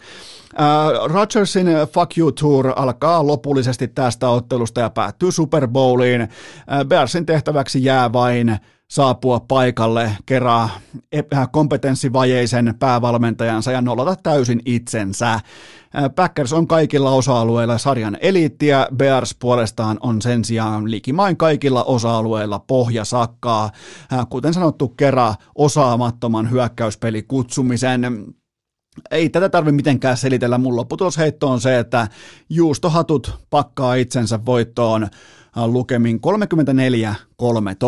eli pikakertaus Lions plus 7,5, Washington plus 4 ja Packers miinus 12,5. Ja nyt sitten salibändin luvattu Itämaan tietäjä ääneen, nimittäin puheenvuoron ottaa itse mystinen herrasmies nimeltä Toni ylijohtava Lötjönen. Sysipaskat juoksukengät, alennuskorin tuulipuku, orastava vyötärölihavuus ja kuulokkeissa urheilukääst. On aika toivottaa tervetulleeksi urheilukästin seuraavaa vieras, joka on tähän saakka absoluuttisesti. Mikäli Lauri Markkanen on vaikkapa äh, pisin, Valtteri Bottas on nopein, niin nyt on sitten komein vieras. Kyllä vain, ylijohtava Toni Lötjönen. Tervetuloa urheilukästiin. No kiitoksia, kiitoksia. Mahtava olla vieraana. On tätä odotettu. Ai sä oot niinku, ootko ollut jopa niinku suuttumuksen tai pettymyksen tilassa, kun ei ole vielä toistaiseksi tullut kutsua, mutta kai sä myös ymmärrät sen, että tota, ää, nyt kun mennään kohti koti MM-kisojen finaaliviikonloppua, niin, niin nythän sitä niinku raskasta penkkisarjaa pitää alkaa vasta punnertamaan. No kyllä mä näin, näin on kanssa laskenut, että sä, sä oot odottanut tätä hetkeä pitkään ja tuossa on ollut kaiken näköisiä lämmittelyvieraita ja nyt on sitten aika tuoda, tuoda se supertähti areenalle. supertähti tulee areenalle ja tota, ää, tota, lähdetään lämmittelykysymyksillä. Miten, miten paljon sua harmitti? Tietääköhän muuten, voidaan myös ihan nopeasti esitellä, eli ää, ylijohtava on siis sun nimi. Mä tykkään sanoa sua, tai niin kutsua pelkästään ylijohtavaksi, sun oikein nimi on Toni Lötjönen, mutta, mutta tota, kerro nopeasti, saat 10 sekuntia aikaa kertoa kuuntelijoille, että kuka sä, kuka sä oot ja millä asialla, niin, niin voidaan sitten hypätä niin kuin reikapallon perään. No sanoisin, että varmaan Säh- Sähly Niilo, entinen pelaaja ja sitten sen jälkeen Twitterissä, somessa, nykyään välillä TV-säkin, niin asiantuntijana ihan, ihan kaikessa roolissa tässä lajissa. Joskus on joku muukin kuin itse sanonut myöskin, että lajin ainoat kasvot on ehkä, ehkä vähän liioittelu, mutta ei paljon. Et nyt olla paskantamaan housua tässä kohtaa, koska mä, mä, oon, mä oon jo niinku pohjustanut, että tulee lajin ainoat kasvot, tulee nyt mukaan. Ja nykyään myös ainoa ääni, joten tota, sulla on aika paljon tällä hetkellä sun, äh, sun harteilla, mutta sä oot tottunut kantaa raskaita kuormia. Joo, kyllä tämä kivireki, tätä on vedetty pitkään ja vedetään varmaan vielä hetki aikaa. Miten, miten muuten tämä, kun nyt sä oot itse mukana urheilukästissä, niin lasketaanko tämä breikkaamiseksi? No, mikä tämä lasketaan? Ei, kyllä mä, mä oon niin laskenut oikeastaan salipänille kaikki breikkaamiseksi. Vaikka on ostettu mainos Hesarissa, niin sekin on breikkaaminen. Et eihän se sinänsä muuta mitään, että onko se kirjoitettu juttu kuitenkin. Kyllähän ne urheilutoimittajat, Viinerin voimallahan ne siellä kirjoittaa ja mitä siellä siellä Vipissä on tarjolla, on nekin vähän niin kuin maksettuja juttuja. Että, et, et, aina kun on jossain, niin reikataan. Niin, no nä, nä, näytä mulle sellainen urheilutoimittaja, joka ei ole ostettavissa, niin mä näytän sulle Sanna Marinin kirjanpidon, joten tota, ei, ei, niinku, ei, ei ikinä. Näinhän se on, näinhän se on. Hyvä. Mulla on muutama lämmittelykysymys. Saat kova tekemään lämmittelysarjoja ennen kuin laitetaan raskasta rautaa tankoon. Niin miten paljon sua harmitti vetää täysi pumppi päälle ennen urheiluruutua, ennen puolivälieräottelua ja saitkin vain 30 sekuntia aikaa siten, että sun yläkroppaa ei kuvattu kertaakaan, niin, niin jaa mun kanssa tämä suru, niin voidaan keskustella siitä. No kyllä se, kyllä se otti vähän, siinä tuli vähän aikataulun muutoksia. Täytyy sanoa, että parhaillekin sattuu pikku, pikku huteja välillä. Ja mä lähdin niin väärällä paitavalinnalla siihen, siihen tämmöisellä vähän niin kuin kasuaalimmalla kolitsella. Ja se, se, se oli, mä otan vähän omaa piikkiäkin. Mä en yleensä syyttele itseään. Mä vähän kuin, vähän niin kuin Sanna Marin, että itseään ei kannata syyttää. Itseään ei kannata syyttää missään nimessä. Niin vähän paitavalinta, mutta onneksi pääsi eilen sitten paikkaan, että et sitten oli niinku tuttu, tuttu kireä oranssi poolo ja sen aamun urheilu tai mikä on aamu TVssä, niin sitten oli, sit oli kiso ehkä puhuttu aihe, eli löytyi sen nännit oli taas kovana siinä, siinä tota TV-ruudussa. Et, et se oli, se oli niinku paikkoheitto sitten tää, tää, tämän aamuinen. Niin onhan tämä tavallaan, niinku, tää on surullista, että Yle sensuroi omaa talenttiaan. Et niinku, eikä voinut olla vahinko, että mä en tiedä johtuuko se mun telkkarin kuvaformaatista, mutta just nimenomaan nännien kohdalta oli kuva leikattu, niin, niin kyllä mä, niinku, mä pelaan tähän myös tällaisen sensuurikortin. No se on, niin, voi olla, että se, siinä on kuitenkin tullut, saattanut tulla tuota ma- maakunnista ja ehkä, ehkä muualtakin, niin siellä voi olla kotisohvilla ties mitä vesivahinkoja, jos tämmöistä nännikuvaa siellä olisi näytetty useammin. Että se saattaa olla, että siellä on Yleisradion inboxit laulanut. No m- miten nyt sitten, kun mennään kohti äh, kaiken ratkaisevaa finaaliviikonloppua, niin, niin milloin tämä nöyristely loppuu ja sä tuot niinku sun lopullisen tällaisen niinku A-gamein mukaan studioihin? Missä on muun muassa vaikka leopardikuviopaidat? Äh, täytyy sanoa, että leopardikuviopaita on nyt niinku etsinnässä. Et viime keväinen ei kyllä enää, sanotaan, että se ei kyllä, se on niin pieni nyt tällä hetkellä se paita jo, että en, en, en lupaa sitä paitaa, mutta lupaan, että se on niin etsinnässä. Eilen jo tein vähän taustatyötä, että mistä sellainen löytyy, että se pitäisi kyllä tuoda melkein tuohon, tuohon välieriin tai, tai finaaliin, mutta koitetaan nyt keksiä, keksiä tähän pientä jippoa, että mitä vielä, millä päästään yllättää, yllättää koko Suomen kanssa. Uskot sä, että sun studiopukeutumisen etumatka pitää Oskari Saarea vastaan nyt tällaisella niin kuin konservatiivisemmallakin lähestymisellä? No kyllä se pitää varsinkin näissä, näissä kisoissa, että siellähän se oli, Saarihan löytyy sieltä, sieltä maajoukkueen joukkueen johtajana ja hän kulkee nyt pelkissä verkkareissa, löysissä, löysissä kotiverkkareissa, että et, tota, no, niin, tässä, tässä on nyt niinku otettu semmoinen, että nyt on niinku NHL vastaan mestis näissä kisoissa. Näetkö, näetkö muuten, miten turnauksen jyry polvistui Oskari Saaren edessä? Ensin annettiin jostain salakuvaamisesta jonkinnäköinen sanktio, sen jälkeen se peruttiin, kun Osku kävi kivahtamassa, niin onko tämä niinku, leveän selän osoitus nyt sitten koko salibändi yhteiskunnalle? No oli kyllä. Täytyy siitä antaa kyllä sulka, sulka Oskari Saaren hattu. Hän on tietysti tuolla F1-maailmassa marinoitunut, että on, siinä on voinut olla, olla taustapiruna, ties mitä Bernie Egglestone, että et, et, hän on varmaan vetänyt kyllä kaikki kortit ja S hihasta, että tietää, että on maailma, ja siinä oli kyllä kansainvälinen sählyliitto polvillaan, niin kuin sanoit. se, on, tota, se, se on nimenomaan just näin. Hei, viimeinen lämmittelykysymys. Yes. onko, onko entinen johtava, ei toki ylijohtava, vain johtava, entinen johtava nykyinen väistynyt uros, onko Petteri Sihvonen koskaan tunnustanut sun ylijohtava titteliä?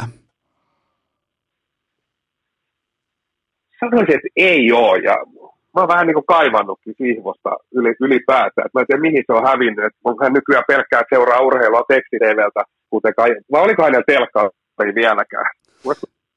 Muistaakseni kuulin, kuulin tarinaa. Olisiko sä kertonut periaan peräti, että taisi nyt nämä peli, peliennakotkin tehdä ihan soittelemalla ja lehtiä lukemalla, mutta nyt hänen taas radio-ohjelmakin loppuu, että nyt on niin väistyvä uro, en tiedä, olisiko Sihvoselle jostain, jostain pitäisi nyt löytyä tontti, että ehkä hänkin voisi alkaa näitä omi, omi podcasteja pitää tai jotain. Niin siis tota... pitäisi taas ottaa hänet, hänet niin vähän niin kuin suojelukseen kainalo, kai, kainalo, kuten aikoinaan urheilulehden aikoihin, että saataisiin saatais herra taas tolpille. Ky- kyllä mä vielä kerran nostaisin Sihvosen Framille mutta tota, tai Parrasvaloihin, mutta siis silloin aikoinaan urheilulehdessä niin Sihvonen ei suostunut katsomaan TVstä jääkiekkoa, koska äh, tota, TVn viihteellisyys ajaa itse pelin edelle, niin hän ei edes ostanut TVtä.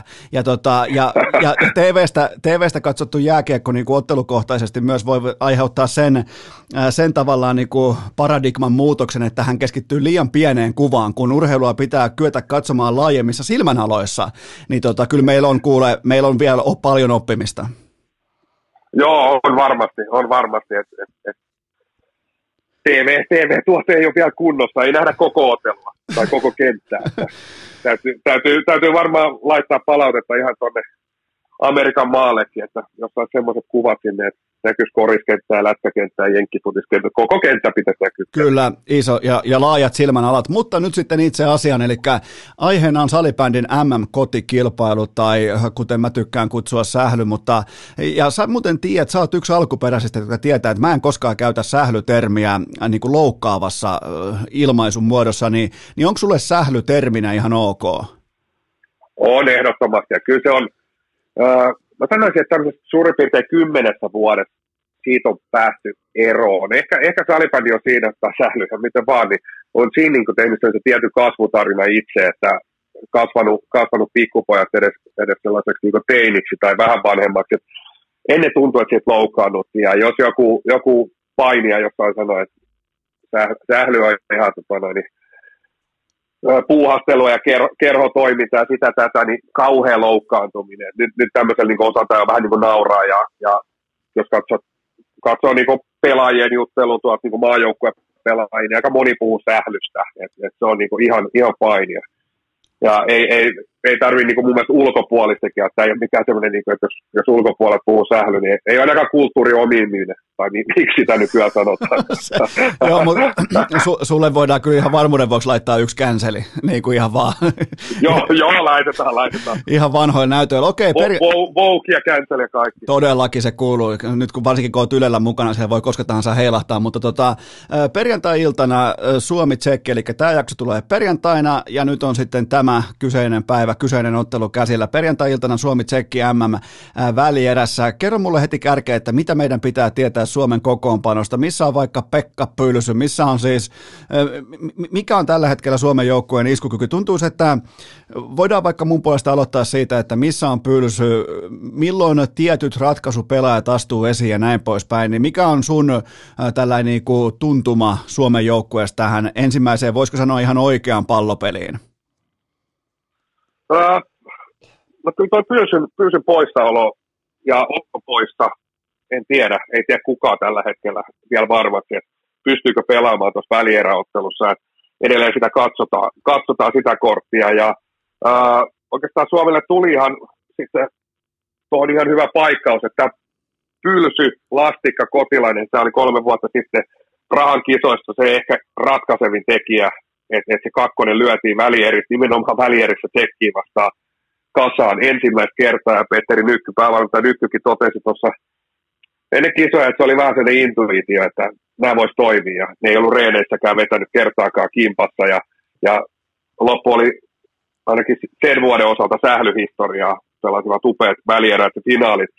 Mutta nyt jos katsottiin tätä Ruotsi-ottelua, niin Pylsyn paikalla oli Eetu Sikkinen ja suoriutui erinomaisesti, erinomaisesti. Et, et sanoisin, että on lähtökohtaisesti, vaikka Pylsy on kunnossa, niin voi olla hyvin todennäköisesti, että hän on ykkösvaihtoehto, kuitenkin tuolla kakkoskenttää.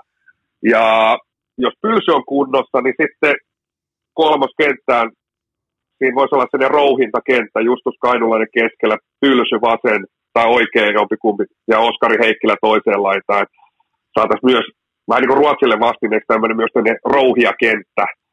Mutta jos Pylsy on pois, niin se tarkoittaa vähän sitä, että Suomellakin alkaa ne niin kuin vaihtoehdot, että Suomi on Ruotsia edellä nimenomaan siinä, että Ruotsi on oikeastaan niin kuin näyttänyt pelikortinsa. Me tiedetään että tasatarkkaa, ketkä pelaa ykkösessä, kakkosessa ja kolmosessa. Siellä ei tule mitään muutoksia. Mutta Suomen etu on oikeastaan ollut, että tuossa on muutamia ö, vaihtoehtoja, miten noita kenttiä lähtee rakentamaan. Mutta jos Pylsy on pois, niin sitten meilläkin alkaa olla aika lailla niin kuin kortit pöydällä.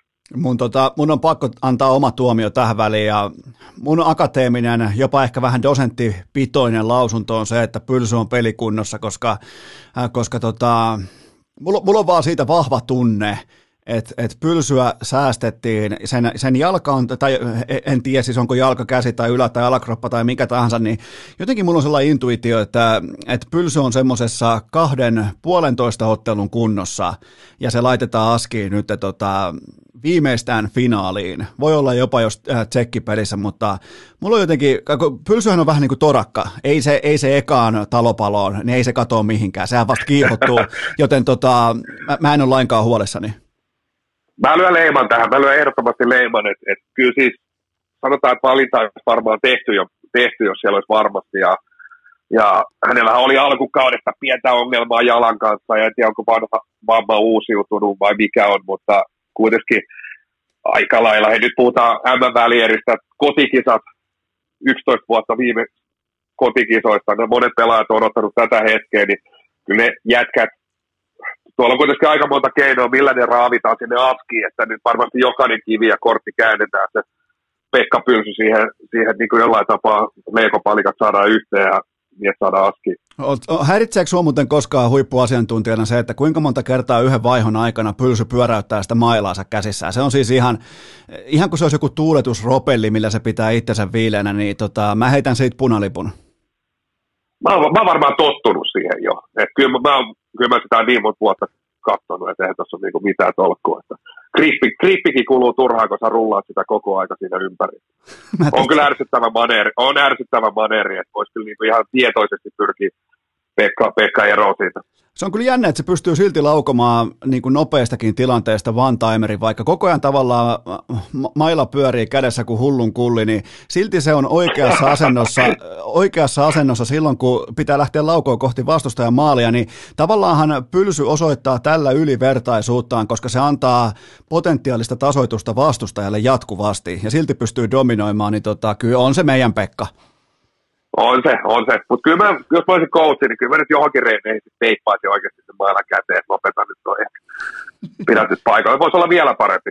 Se voisi olla nimenomaan juurikin sitä. Ja tota, Seuraava pohdinta. Sä sanoit tuossa Slovakia-ottelussa, että Suomi ei välttämättä paljasta kaikkia YV-valttikorttejaan vielä niin kuin ihan näiden peruspelien, peruspelien aikana ja näin poispäin. Niin onko tuo yleistä sählyssä, että, että haetaan koostumuksia ihan viimeiseen saakka, koska jääkiekon puolella ne lyödään aika pikaisesti lukkoon, tulosta pitää syntyä. Tällä hetkellä Suomi nolla tehtyä YV-maalia, niin kerro mulle vähän tuosta YV tavallaan niin kuin koneiston rakentamisesta kesken turnauksen onko tämä ihan normaalia? No, täytyy korostaa myös, että mun mielestä vähän sitä liioitellaan sitä piilottamista, että kyllä sitä halutaan kuitenkin pelitilanteessakin kokeilla, kokeilla sitä, miten se homma toimii, että et vaikka harjoituksissa varmasti on parempaa alivoimaa tarjolla kuin esimerkiksi mitä Slovakia tai Tanska tai vastaavat pystyy tarjoamaan, niin kyllä siinä kuitenkin se on myös sellainen vähän itseluottamusasia, että vaikka täällä olisi eri viisikko, kun on sitä ajateltu sinne välieriin, niin että jos ei se toimi, niin on se eri asia sitten, jos vaikka sieltä tuleekin eri, eri nimet, niin olisi kiva, että se YV toimii. Ylivoimasta vastaan nyt kaikki ehkä sählyn pelaaja Mika, Mika Kohonen Suomen maajoukkueessa. Ja äh, kyllä mulla aika lailla sellainen niin haju on, että hyvin todennäköisesti siinä tietyt palikat tulee olemaan ole näissä ratkaisupeleissä ja toki se nyt älyttömän montaa kaveria, pikkusen ne on joka peli vaihtunut, vaihtunut ne YV, ruotsipelissä ei päästy kokeilemaan. Luulen, että siinä Lastikka pelaa siellä niin sanottua viivapelaajaa pohjaa siellä ja sitä tiivissä Peter Kotilainen ja Sami Juhansson, sitten kaksi pelaajaa, niin ehkä joku raitti siihen Lamminen vähän maali eteen ja Salo ehkä päätyy. Siinä on ehkä se mun kuitenkin sellainen niin kuin ykkösviisikko, mutta mä en, en tietenkään näitä päätä, mutta jotenkin noihin ne varmasti rakentuu. Kuka muuten, kuka tämä nyt on tämä lastikka? Mun täytyy myöntää, että mun niinku ankaras kouttaustyö tota, osoittautuu näköjään huijaukseksi tässä kohdin, koska yhtäkkiä sieltä tulee Ville Lastikka ja, ja se painaa, tota, mitä sillä on tällä hetkellä, neljä matsia, kuusi tehtyä maalia ja tuntuisi, että joka vedolla, joka vedolla osuu, niin tota, kerros mulle vähän Lastikasta ja, ja minkä takia mun kannattaa nyt ottaa se seurantaa.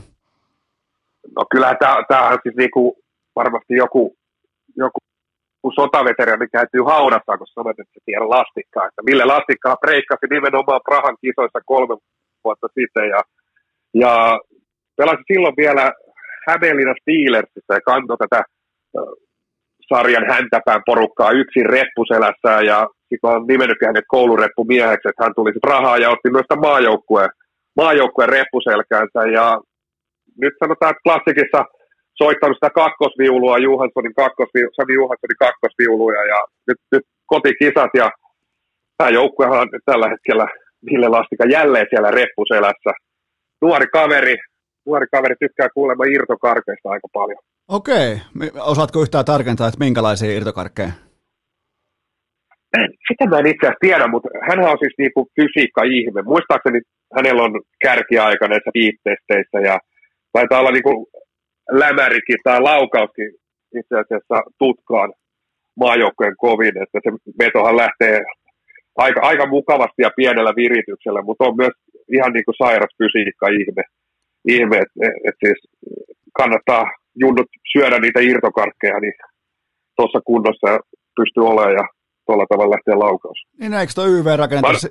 niin, mä olin tulossa siihen, että eikö toi tota, nyt tämä erittäin irtokarkki pitoinen YV rakenneta siten, että kotilainen syöttäjä lastikka viimeistelee. Siinä on, siinä on mun menestyksen kaava. No se on, se on näin justiinsa, että et kyllä siinä varmasti käytetään se, se kortti, että jompikumpi syöttää tai sitten hyvin yleinen YVllä ja on nähty se, että Sami Juhansson sieltä oikealta laidalta tulee sieltä vähän niin kuin ylilaidan sinne vasemmalle laidalle ja peruskuvio lastikka antaa raitipuolelle kotilaiselle, joka tekee sen pikkupudotuksen siihen Sami Juhanssonille ja siitä kohtaa, kun Juhansson laittaa laittaa, niin se on 90, niin se on siellä ylämur, taka-ylämurmelissa. Miten tota Johansson on pelannut tähän saakka? Joku vähän reipas, vähän reipas piste per peli, mikä on ainakin mun papereissa hyvä, että niin osallistumispinssin arvoinen, niin, niin tota, voiko ottaa jättimäistä viikonloppuun Johanssonilta?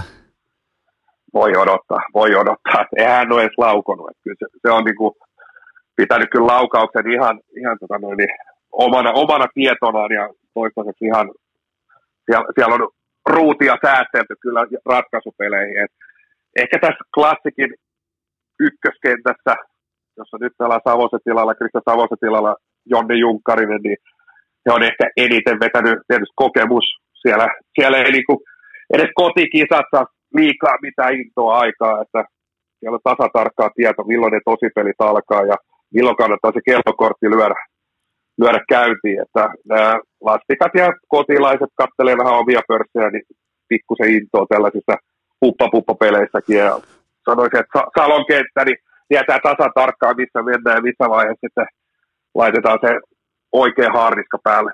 Eli tota, niin muuten Peter Kotilainen on taas neljä matsia, kahdeksan pörssiä yhteensä, niin siellä, siellä vaikuttaa kaikki hyvältä. Ja täytyy sanoa Kotilaisen pelaamisesta, että sellaista tiettyä viekkautta, sitä hyvää viekkautta, sitä on paljon tällä hetkellä kattauksessa. Se on just näin, ja sitä oikeastaan Suomi kaipaa, että et, etenkin näitä tsekkiä vastaan. Jos nyt joku ongelman haen täältä Suomen turnauksesta toistaiseksi, ehkä YVn lisäksi, niin on sellainen ää, vastustajan viisikon sisään, sinne ykkössektoriin murtautuminen ja, ja tietysti vastustajatkin tuntee Suomen hyvin, sitten kun siellä on niin kuin organisoitu viisikko vastassa, niin sinne tarvitaan nimenomaan välillä tätä juonikkuutta, välillä sitä haastokykyä ja, ja nimenomaan oikeastaan Peter Kotilainen on se pelaaja, niin sitten siinä kohtaa katseet kääntyy. Ehkä kolmoskentästä löytyy Rasmus Kainulainen, Justus Kainulainen, mutta mutta he on sitten kolmosviulu soittaa jo, että kyllä siinä Peter Kotilainen on, on isossa roolissa, että pystyy, pystyy tuomaan sitä kuuluisaa nykylanseeraama X-Factoria tuonne paskiin. Miten tota toinen raitin, raitin pelaaja, ratkaisupelaaja Emeli Salin, niin, niin uskotko, että sen pohkeet alkaa kohta olemaan vihdoinkin lämpimät, koska se pitää, se pitää sellaisia outoja, vähän niin kuin Formula 1 renkaan lämmittimiä tuossa pohkeiden päällä, niin ottaako se pois nyt sitten, kun aletaan pelaa tosipelejä? No, yleensä Salini on noussut sitten kuitenkin nimenomaan niissä ratkaisupeleissä siihen, siihen rooliin ja arvoon, arvoon että et, et, hän, ei, hän on kuitenkin sitten tuossa kentässä se, myös se työmyyrä, mikä antaa aikaa muille, aikaa muille että hän on myös sellainen niin fysiikka-ihme. Ihme, ja Riikan kisoissa hän, sitten ratkaisi nimenomaan tässä välierän vaiheessa loppuhetkien maalilla. Ja, ja sanotaan näin, että kyllä tuossa nyt ehkä piste, pisteiden tekopuolella katseita käännän, käännän silti muihin pelaajiin kuin Emeli Salini. Niin, mutta tota, mut varmaan olet samaa mieltä niistä pohkeista, että ne pitää vapauttaa. Joo, pistetään. Ehkä ne sellaiset, kun raveissakin käytetään sellaiset silmälaput, että lopussa sitten avataan, avataan se. on Salikin näkee, näkee, vähän, näkee vähän kenttää, että nyt on vaan menty silmälaput silmillä, niin tota, avataan, avataan, niin näkee ne omat jätkät siellä kentällä. Kyllä, kyllä. Tota, on no... vähän, vähän tuommoinen ravi, ravihevonen siellä askissa. On muuten... Hyvällä, hyvässä ja huonossa. On, on ehdottomasti ja hevosen kokonenkin, mikä tavallaan niin sählykaukolossa kyllä herättää tiettyä arvostusta, koska on kyllä aika kaapin kokonen ja kyllä jos haluaa siihen alkaa laittaa olkapäätä olkapäätä vasten, niin kyllä on aika monesti hopeita jaossa. On ja sitten sit kun se syliväli on vielä se 2,5 metriä, siihen lyödään vielä vähän ylimittainen maila, niin, niin siinä saa olla aika monen metrin etumatkaa ennen kuin, ennen kuin pääset saliin karkuun. Itse asiassa, itse asiassa sali muuten näyttää siltä tota, äh, vähän niin kuin työporukoinen, se yksi ylimittainen kaveri, tiedätkö, se bussin rahasta ja se tulee sinne kaukaloon raitin mailalla. Äh, sillä on aivan paskana olevat äh, sisäpelikengät, se on 1,93 pitkä, sillä on motoriikka hakusessa ja se juoksee kaikkien yli. Niin vähän, vähän tällaisia vipoja on, on Salinissa, toki, toki eri katsantokannasta, koska hän on huippuurheilija ja hän dominoi tuolla kaukalossa, mutta siinä on vähän jotain tuttua. Mä allekirjoitan tuon ihan täysin. Eikä tota, otetaan tämä tsekki, tsekkikäsittely, tuodaan tämä nyt maali, eli miten käy tsekkiin vastaan ja, ja tavallaan niin kuin mitä toi Slovakia voitto opetti ja se matsihan oli aikamoista lyijyä paikoin, pois lukien totta kai mahtava selostama, mutta, mutta tota, mi, miten, miten sun papereissa nyt kaikkea tätä koettua vasten peilattuna, miten käy tsekkiin vastaan? Öö, no Prahassa vaikka oli sekin kotikisat, niin Suomi oli kyllä ihan suvereeni siinä välieräottelussa. Ja, äh, kyllä mä uskon tälläkin kertaa, että Suomi siitä rullaa sen se kolme neljän maalin voito. Et, et niin paljon Suomella on sitä potentiaalia piipussa tuolla, energia on säästetty, että et, eihän tuo Slovakia ottelu, sehän oli pelkkää, pelkkää läpsyttelyä. Et, et kyllä huippupelaajat, vaikka näytti lyijyltä välillä, niin kyllä kaikista aittia tietää, että tämä, ei ole se peli, tällä ei, ole, tällä ei ole mitään merkitystä. Oikeastaan Suomen kokemus näkyy siinä, että kotikisat joku voisi olettaa, että ö, tehkää nyt sirkustemppoja, takokaa maaleja ja tuulet, tuulettakaa ja ottakaa se kotiyleisö messiin. Jälleen kerrotaan, niin kuin mä sanoin, että Suomen maajoukko on kellokortti, kellokortti joukko. Se tuli taas kerran, laittoi kellokortin päälle siinä, pelasi ihan minimiottelun, ihan minimiottelun, ei tarvitse tämän enempää kellokortti pois, mennään pariksi päiväksi lepäämään ja sitten ollaan akut täynnä tsekkiä vastaan. Et, ää, tsekki vielä haastavassa tilanteessa, ää, suomalainen päävalmentaja, sielläkin Petri Kettunen, niin ää, siellä on erinäistä riitaa ollut, että sieltä on aika monta huippupelaajaa kieltäytynyt. kieltäytynyt. Et, et, toki nuori, voisiko sanoa että Klisepankista kaivetaan nuoria nälkäinen ryhmä ilman paineita. Tämä tästä välieräottelussa tekee järjestää haastavan sekä Suomelle että Ruotsille. Että tämä on järjetön paineottelu, että tässä, on, tässä on pelkästään hävittävää, ainoastaan hävittävää. Kuitenkin tulee jo ihan kohtalainen ryhmä vastaan.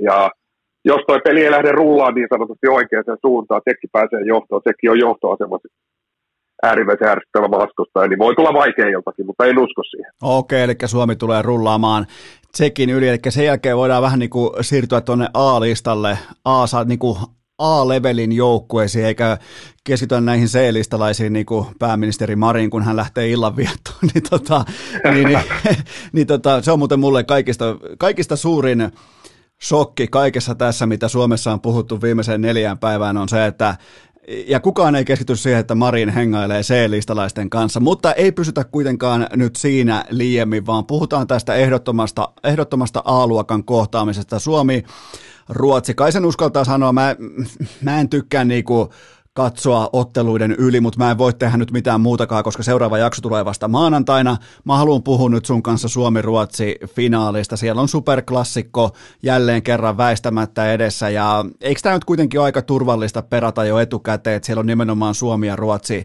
vastakkain lauantai-iltana? No kaikki muu on kummalle tahansa joukkueesta niin ihan järjetön katastrofi, jos ei finaaliin pääse tässä lajissa, missä ihan selkeästi Suomi ja Ruotsi on monta askelta edellä Sveitsiä ja Tsekkiä, ja sitten loput on tietysti ynnä muut, ma- muut maat.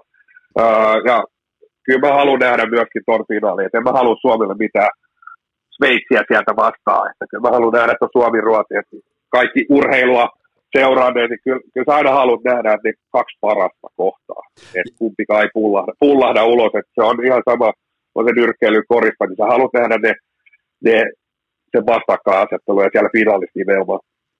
Tämä tota, nyt kun, nyt kun me ollaan, ollaan turvallisessa tilassa nyt tämän osalta, että me voidaan puhua jo finaalista, niin, tota, niin mihin nämä aiemmat Ruotsi-finaalit, nyt on Suomella kaksi MM-kultaa putkeen, niin mihin ne on ratkennut nämä aiemmat kaksi äh, finaalia? Äh, Suomen, Suomen maalivahtipeli ja Suomen scout, scouttaukseen. Et, et siinä Suomi on ollut älyttömän paljon Ruotsia edellä. Äh, sitten tämmöinen klassinen ihan niin kuin nöyryys, nöyryys että ö, Suomi on, on tehnyt vaan niin ne kotiläkset niin paljon Ruotsia paremmin e, edellisissä M-finaaleissa, että et, et Suomi on ollut itse asiassa etenkin Prahassa, niin oli aika suvereeni jopa finaaliottelussa, lähes yhtä suvereeni kuin tuossa alkulohkon ottelussa.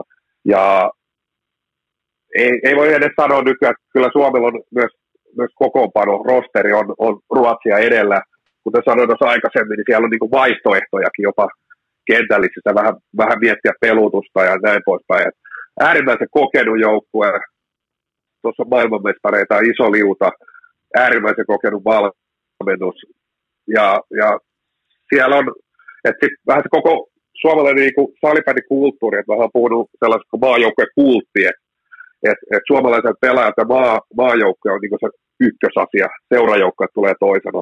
Ruotsissa on aika lailla päinvastoin, että et okay. ei, ruotsalainen pelaaja kyllä, kyllä aina asettaa se seurajoukkue edelleen ja semmoinen, mistä Petteri Nykkö on paljon puhunut siinä joukkojen kohesiosta ja siinä Suomi, se on Petteri Nyky vähän semmoinen niin, niin kuin oma, oma ala, se, se joukkue, se, se hengen luominen.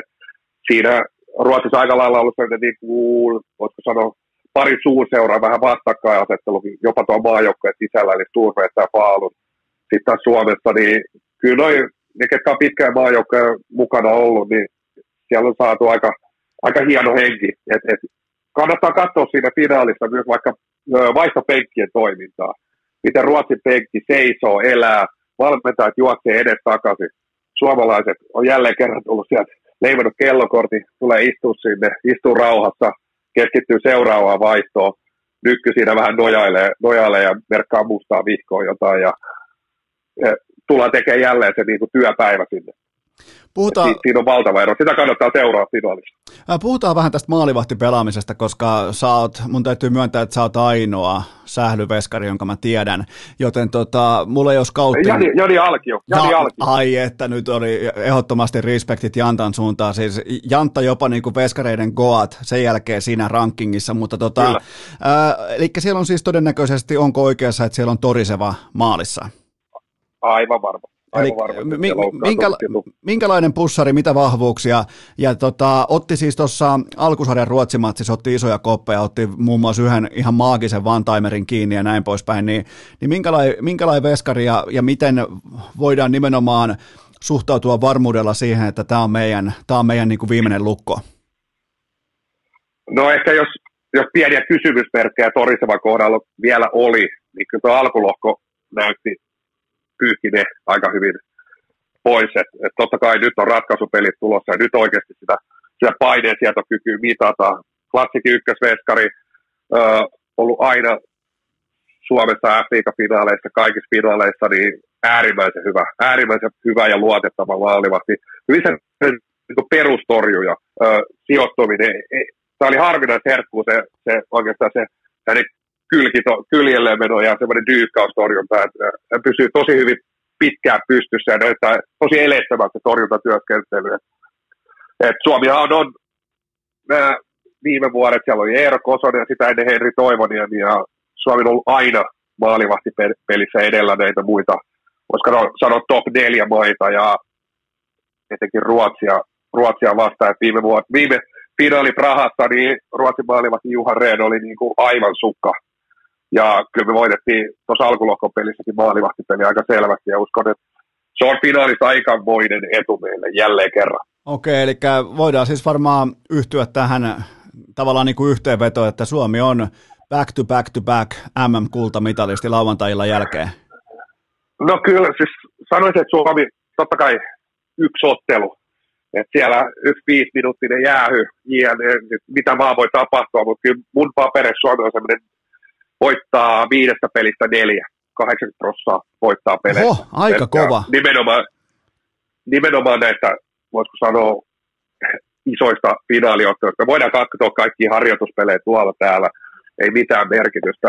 Sitten jos tullaan tähän lauantai-iltaa, Hartwall vielä, vielä kotiareena, niin kyllä se, kyllä se 80 pinnaa on aika, aika lähellä totuutta. Jumalauta, nimittäin alkusarjassa Suomi oli tuommoinen ehkä 45 pinnan altavastaaja, 43 pinnan altavastaaja, joten tota, tähän, täh, tähän peilaten ylijohtava laittaa nyt aika tuhtia jakaumaa pöytään. No, näitä pelejä, en mä tiedä, onko se kertoa laskea, että pelejä nähnyt, mutta mä oon nähnyt. Ai jumalauta, sieltä vielä vahvalla, vahvalla että niin, laitetaan, kato, laitetaan kellarinörtit omaan, omaan positioon, takaisin kellariin. Se, joo, näitä, joo, näitä olisi tarkoitus katsoa myös näitä pelejä, eikä, eikä arpoa. Että, arpoa. Että kyllä, kyllä se kuitenkin aina jotain kertoo, se mitä niin kuin tiedät, niin sä voit tehdä Excelin ja vaikka mitä, ja nekin kertoo jotain, mutta totta kai, mutta sitten olisi kiva, kun katsoo se peli, niin voit oppia jotain. Anna, annapas mulle vielä Suomen joukkueesta semmoinen, josta tulee tällainen, sellainen yksilö, josta tulee tämän kultaviikonlopun sellainen suomalainen tarina. Anna mulle yksi nimi. No, siellä, on, siellä on tietysti lasti, tekisi mieli sanoa, että sieltä nousisi Rasmus Kainulainen, joku todella yllättävä, tai vaikka joku Oskar Heikkilä, mutta vielä hienompi tarina olisi, jos, tämähän on nyt epävarmaa vielä, koska Slovakia-ottelussa Niko Kailiala nostettiin joukkueeseen niin sanotusti väliaikaiseksi, koska nyt on tämmöinen koronasääntö, niin saa, saa väliaikaisesti Tatu Väänänen. On käynyt testeissä JNE, kukaan nyt tiedä tällä hetkellä pelaako vai ei, mutta Niko Kailiala todella upea voittaa persona tota, ja rankkarispesialisti. Oho. Niin olisi aika hienoa tuut, tuut jälkijunassa joukkueen, joukkueen niin varapelaajana joukkueeseen ja sitten pääsit ratkaisee, ratkaisee vaikka, sanotaan nyt vaikka, että tämä venyisikin vähän niin kuin jatkoajalle. Sitten laitetaan Niko Kailiala ampuussa pilkku ja siitä, siitä kädet ilmaan. Niin, se olisi aika makea tarina. Toi, on, toi pitää paikkansa. Mä, mä ostan ton ja mä heitän, mä heitän itse likoa. Kyllä mä tykkään, että Emeli Salinin nämä pohkeet päästetään vapaaksi. Ja se niin kuin ravihevosena. Ehkä pohkeen kautta, pohkeen kautta. Jopa, jopa pohkeen, ehdottomasti. Kotilainen laittaa maalille ja Salinin jättimäisen pumpissa olevan pohkeen kautta pallo Ruotsin maali ja MM-kulta, niin siinä on mun ennuste, ennuste tuota lauantai-iltaan. Niin tämä oli kuule nyt ylijohtava, tämä oli tässä, meillä on sähly perattuna, salibändin ainoat kasvot oli sekä ääni oli totta kai urheilukästissä vieraana. Ja kerropas nyt kaikille urheilukästin kummikuuntelijoille, että mistä ylijohtavaa voi seurata. Ja, ja tota, mitä voidaan odottaa nyt sitten äh, perjantai-lauantai-akselilla Ylen studiossa? No eikö, eikä ne tiedä sun kummikuuntelijat jo, mistä seurata. Kyllä Twitter ja IG, IG löytyy. Tota, sieltä voi seurata ja hashtag salipää, niin kyllä mä luulen, että se breikkaa tuossa perjantai-lauantai-akselilla aika vahvasti. Okei, eli sä tuot sun... Salipädi, salipädi on kuitenkin itse sellainen laji, missä ollaan niin aika aktiivisia edelleen Twitterissä. Et, et se on niin kuin, niin kuin yksi niistä lajeista, missä on erittäin aktiivinen Twitter-porukka ja siellä seurataan, niin tota, kannattaa ehdottomasti se hashtag myös ottaa seurantaa tuossa viikonlopun aikana ja katsotaan, miten, miten päästään yllättämään tuolla Yle Studiossakin. Et eilen kyllä täytyy sanoa, että Yle porukka veti kyllä niin sanotusti mullekin jauhot suuhun siellä, siellä ennakkoinsertissä, että se oli kyllä kova veto. Täytyy, täytyy sillekin porukalle jotenkin vastata. Joo, siellä, vastata, se oli kyllä. Siellä oli tota, Leopardi paita kaivettu esiin, mutta siitä mä vähän annan kritiikkiä sit musiikkivalinnasta. Olisi pitänyt olla Yö tai Juha Tapio tai joku muu vastaava, mutta kuitenkin niin kuin, Tähkä, tähkä. Ehkä. Niin, Lauri Tähkä, totta kai MM-finaali viikonloppu tulossa ja näin poispäin. Niin tota, et, et mä, annan, mä annan y- 9 plus se on oikein, se on oikein. Kyllä siinä mä oon ihan samaa mieltä, että ehkä semmoinen, niin, ehkä Juha Tapio, se sinun vuorosi loistaa olisi ollut tossa se, niin, se kappale, mikä olisi sopinut siihen kuvaan, niin täytyy, täytyy antaa muikkaria sinne Ylelle. On Mistä tää... tästä vero, veroja maksetaan. Kyllä, ja vielä yrittäjänä tuplaveroja. Mutta ää, tota, ylijohtava, tämä oli suuri kunnia. Tämä on urheilukästi näitä näitä tota, suuria hetkiä. Tämä menee ehdottomasti tänne jättimäisten jaksojen kansioon. Tämä, että saatiin tällaisia ihan suuria legendojakin paikalle, paikalle piskuiseen urheilukästi, joten kiitokset tästä vierailusta. Kiitoksia, kiitos paljon. Ja kaikki sitten katsomaan salibändin MM, MM-finaali viikonloppua, ja me tehdään nyt rakkahat kummikuntelijat sellainen yhteinen diili, että ihan normaalin tapaan kultamitalit kaulassa maanantaina jatkuu. Alkaa viikonloppu. Tuskin on kellä hoppu. Voit puolella viikkoa vetää, sen tuskin stressaa ketään. Älä tuu tuomitsemaan. Nyt alkaa viikonloppu. Tuskin on kellä hoppu. Voit puolella viikkoa vetää, sen tuskin stressaa ketään. Älä tuu tuomitsemaan. Tämäkin jakso oli kuin kääriän keikat. Ketään ei tullut paikalle. Kukaan ei ostanut lippua. Edes avin tarkastaja ei saapunut paikalle. Muistakaahan lapset, ennemmin suora luovutus kuin nolorimpuilu. Peliä. Vaatekomero tyhjenee. Onko äänitys päällä? Kuuleeko kukaan?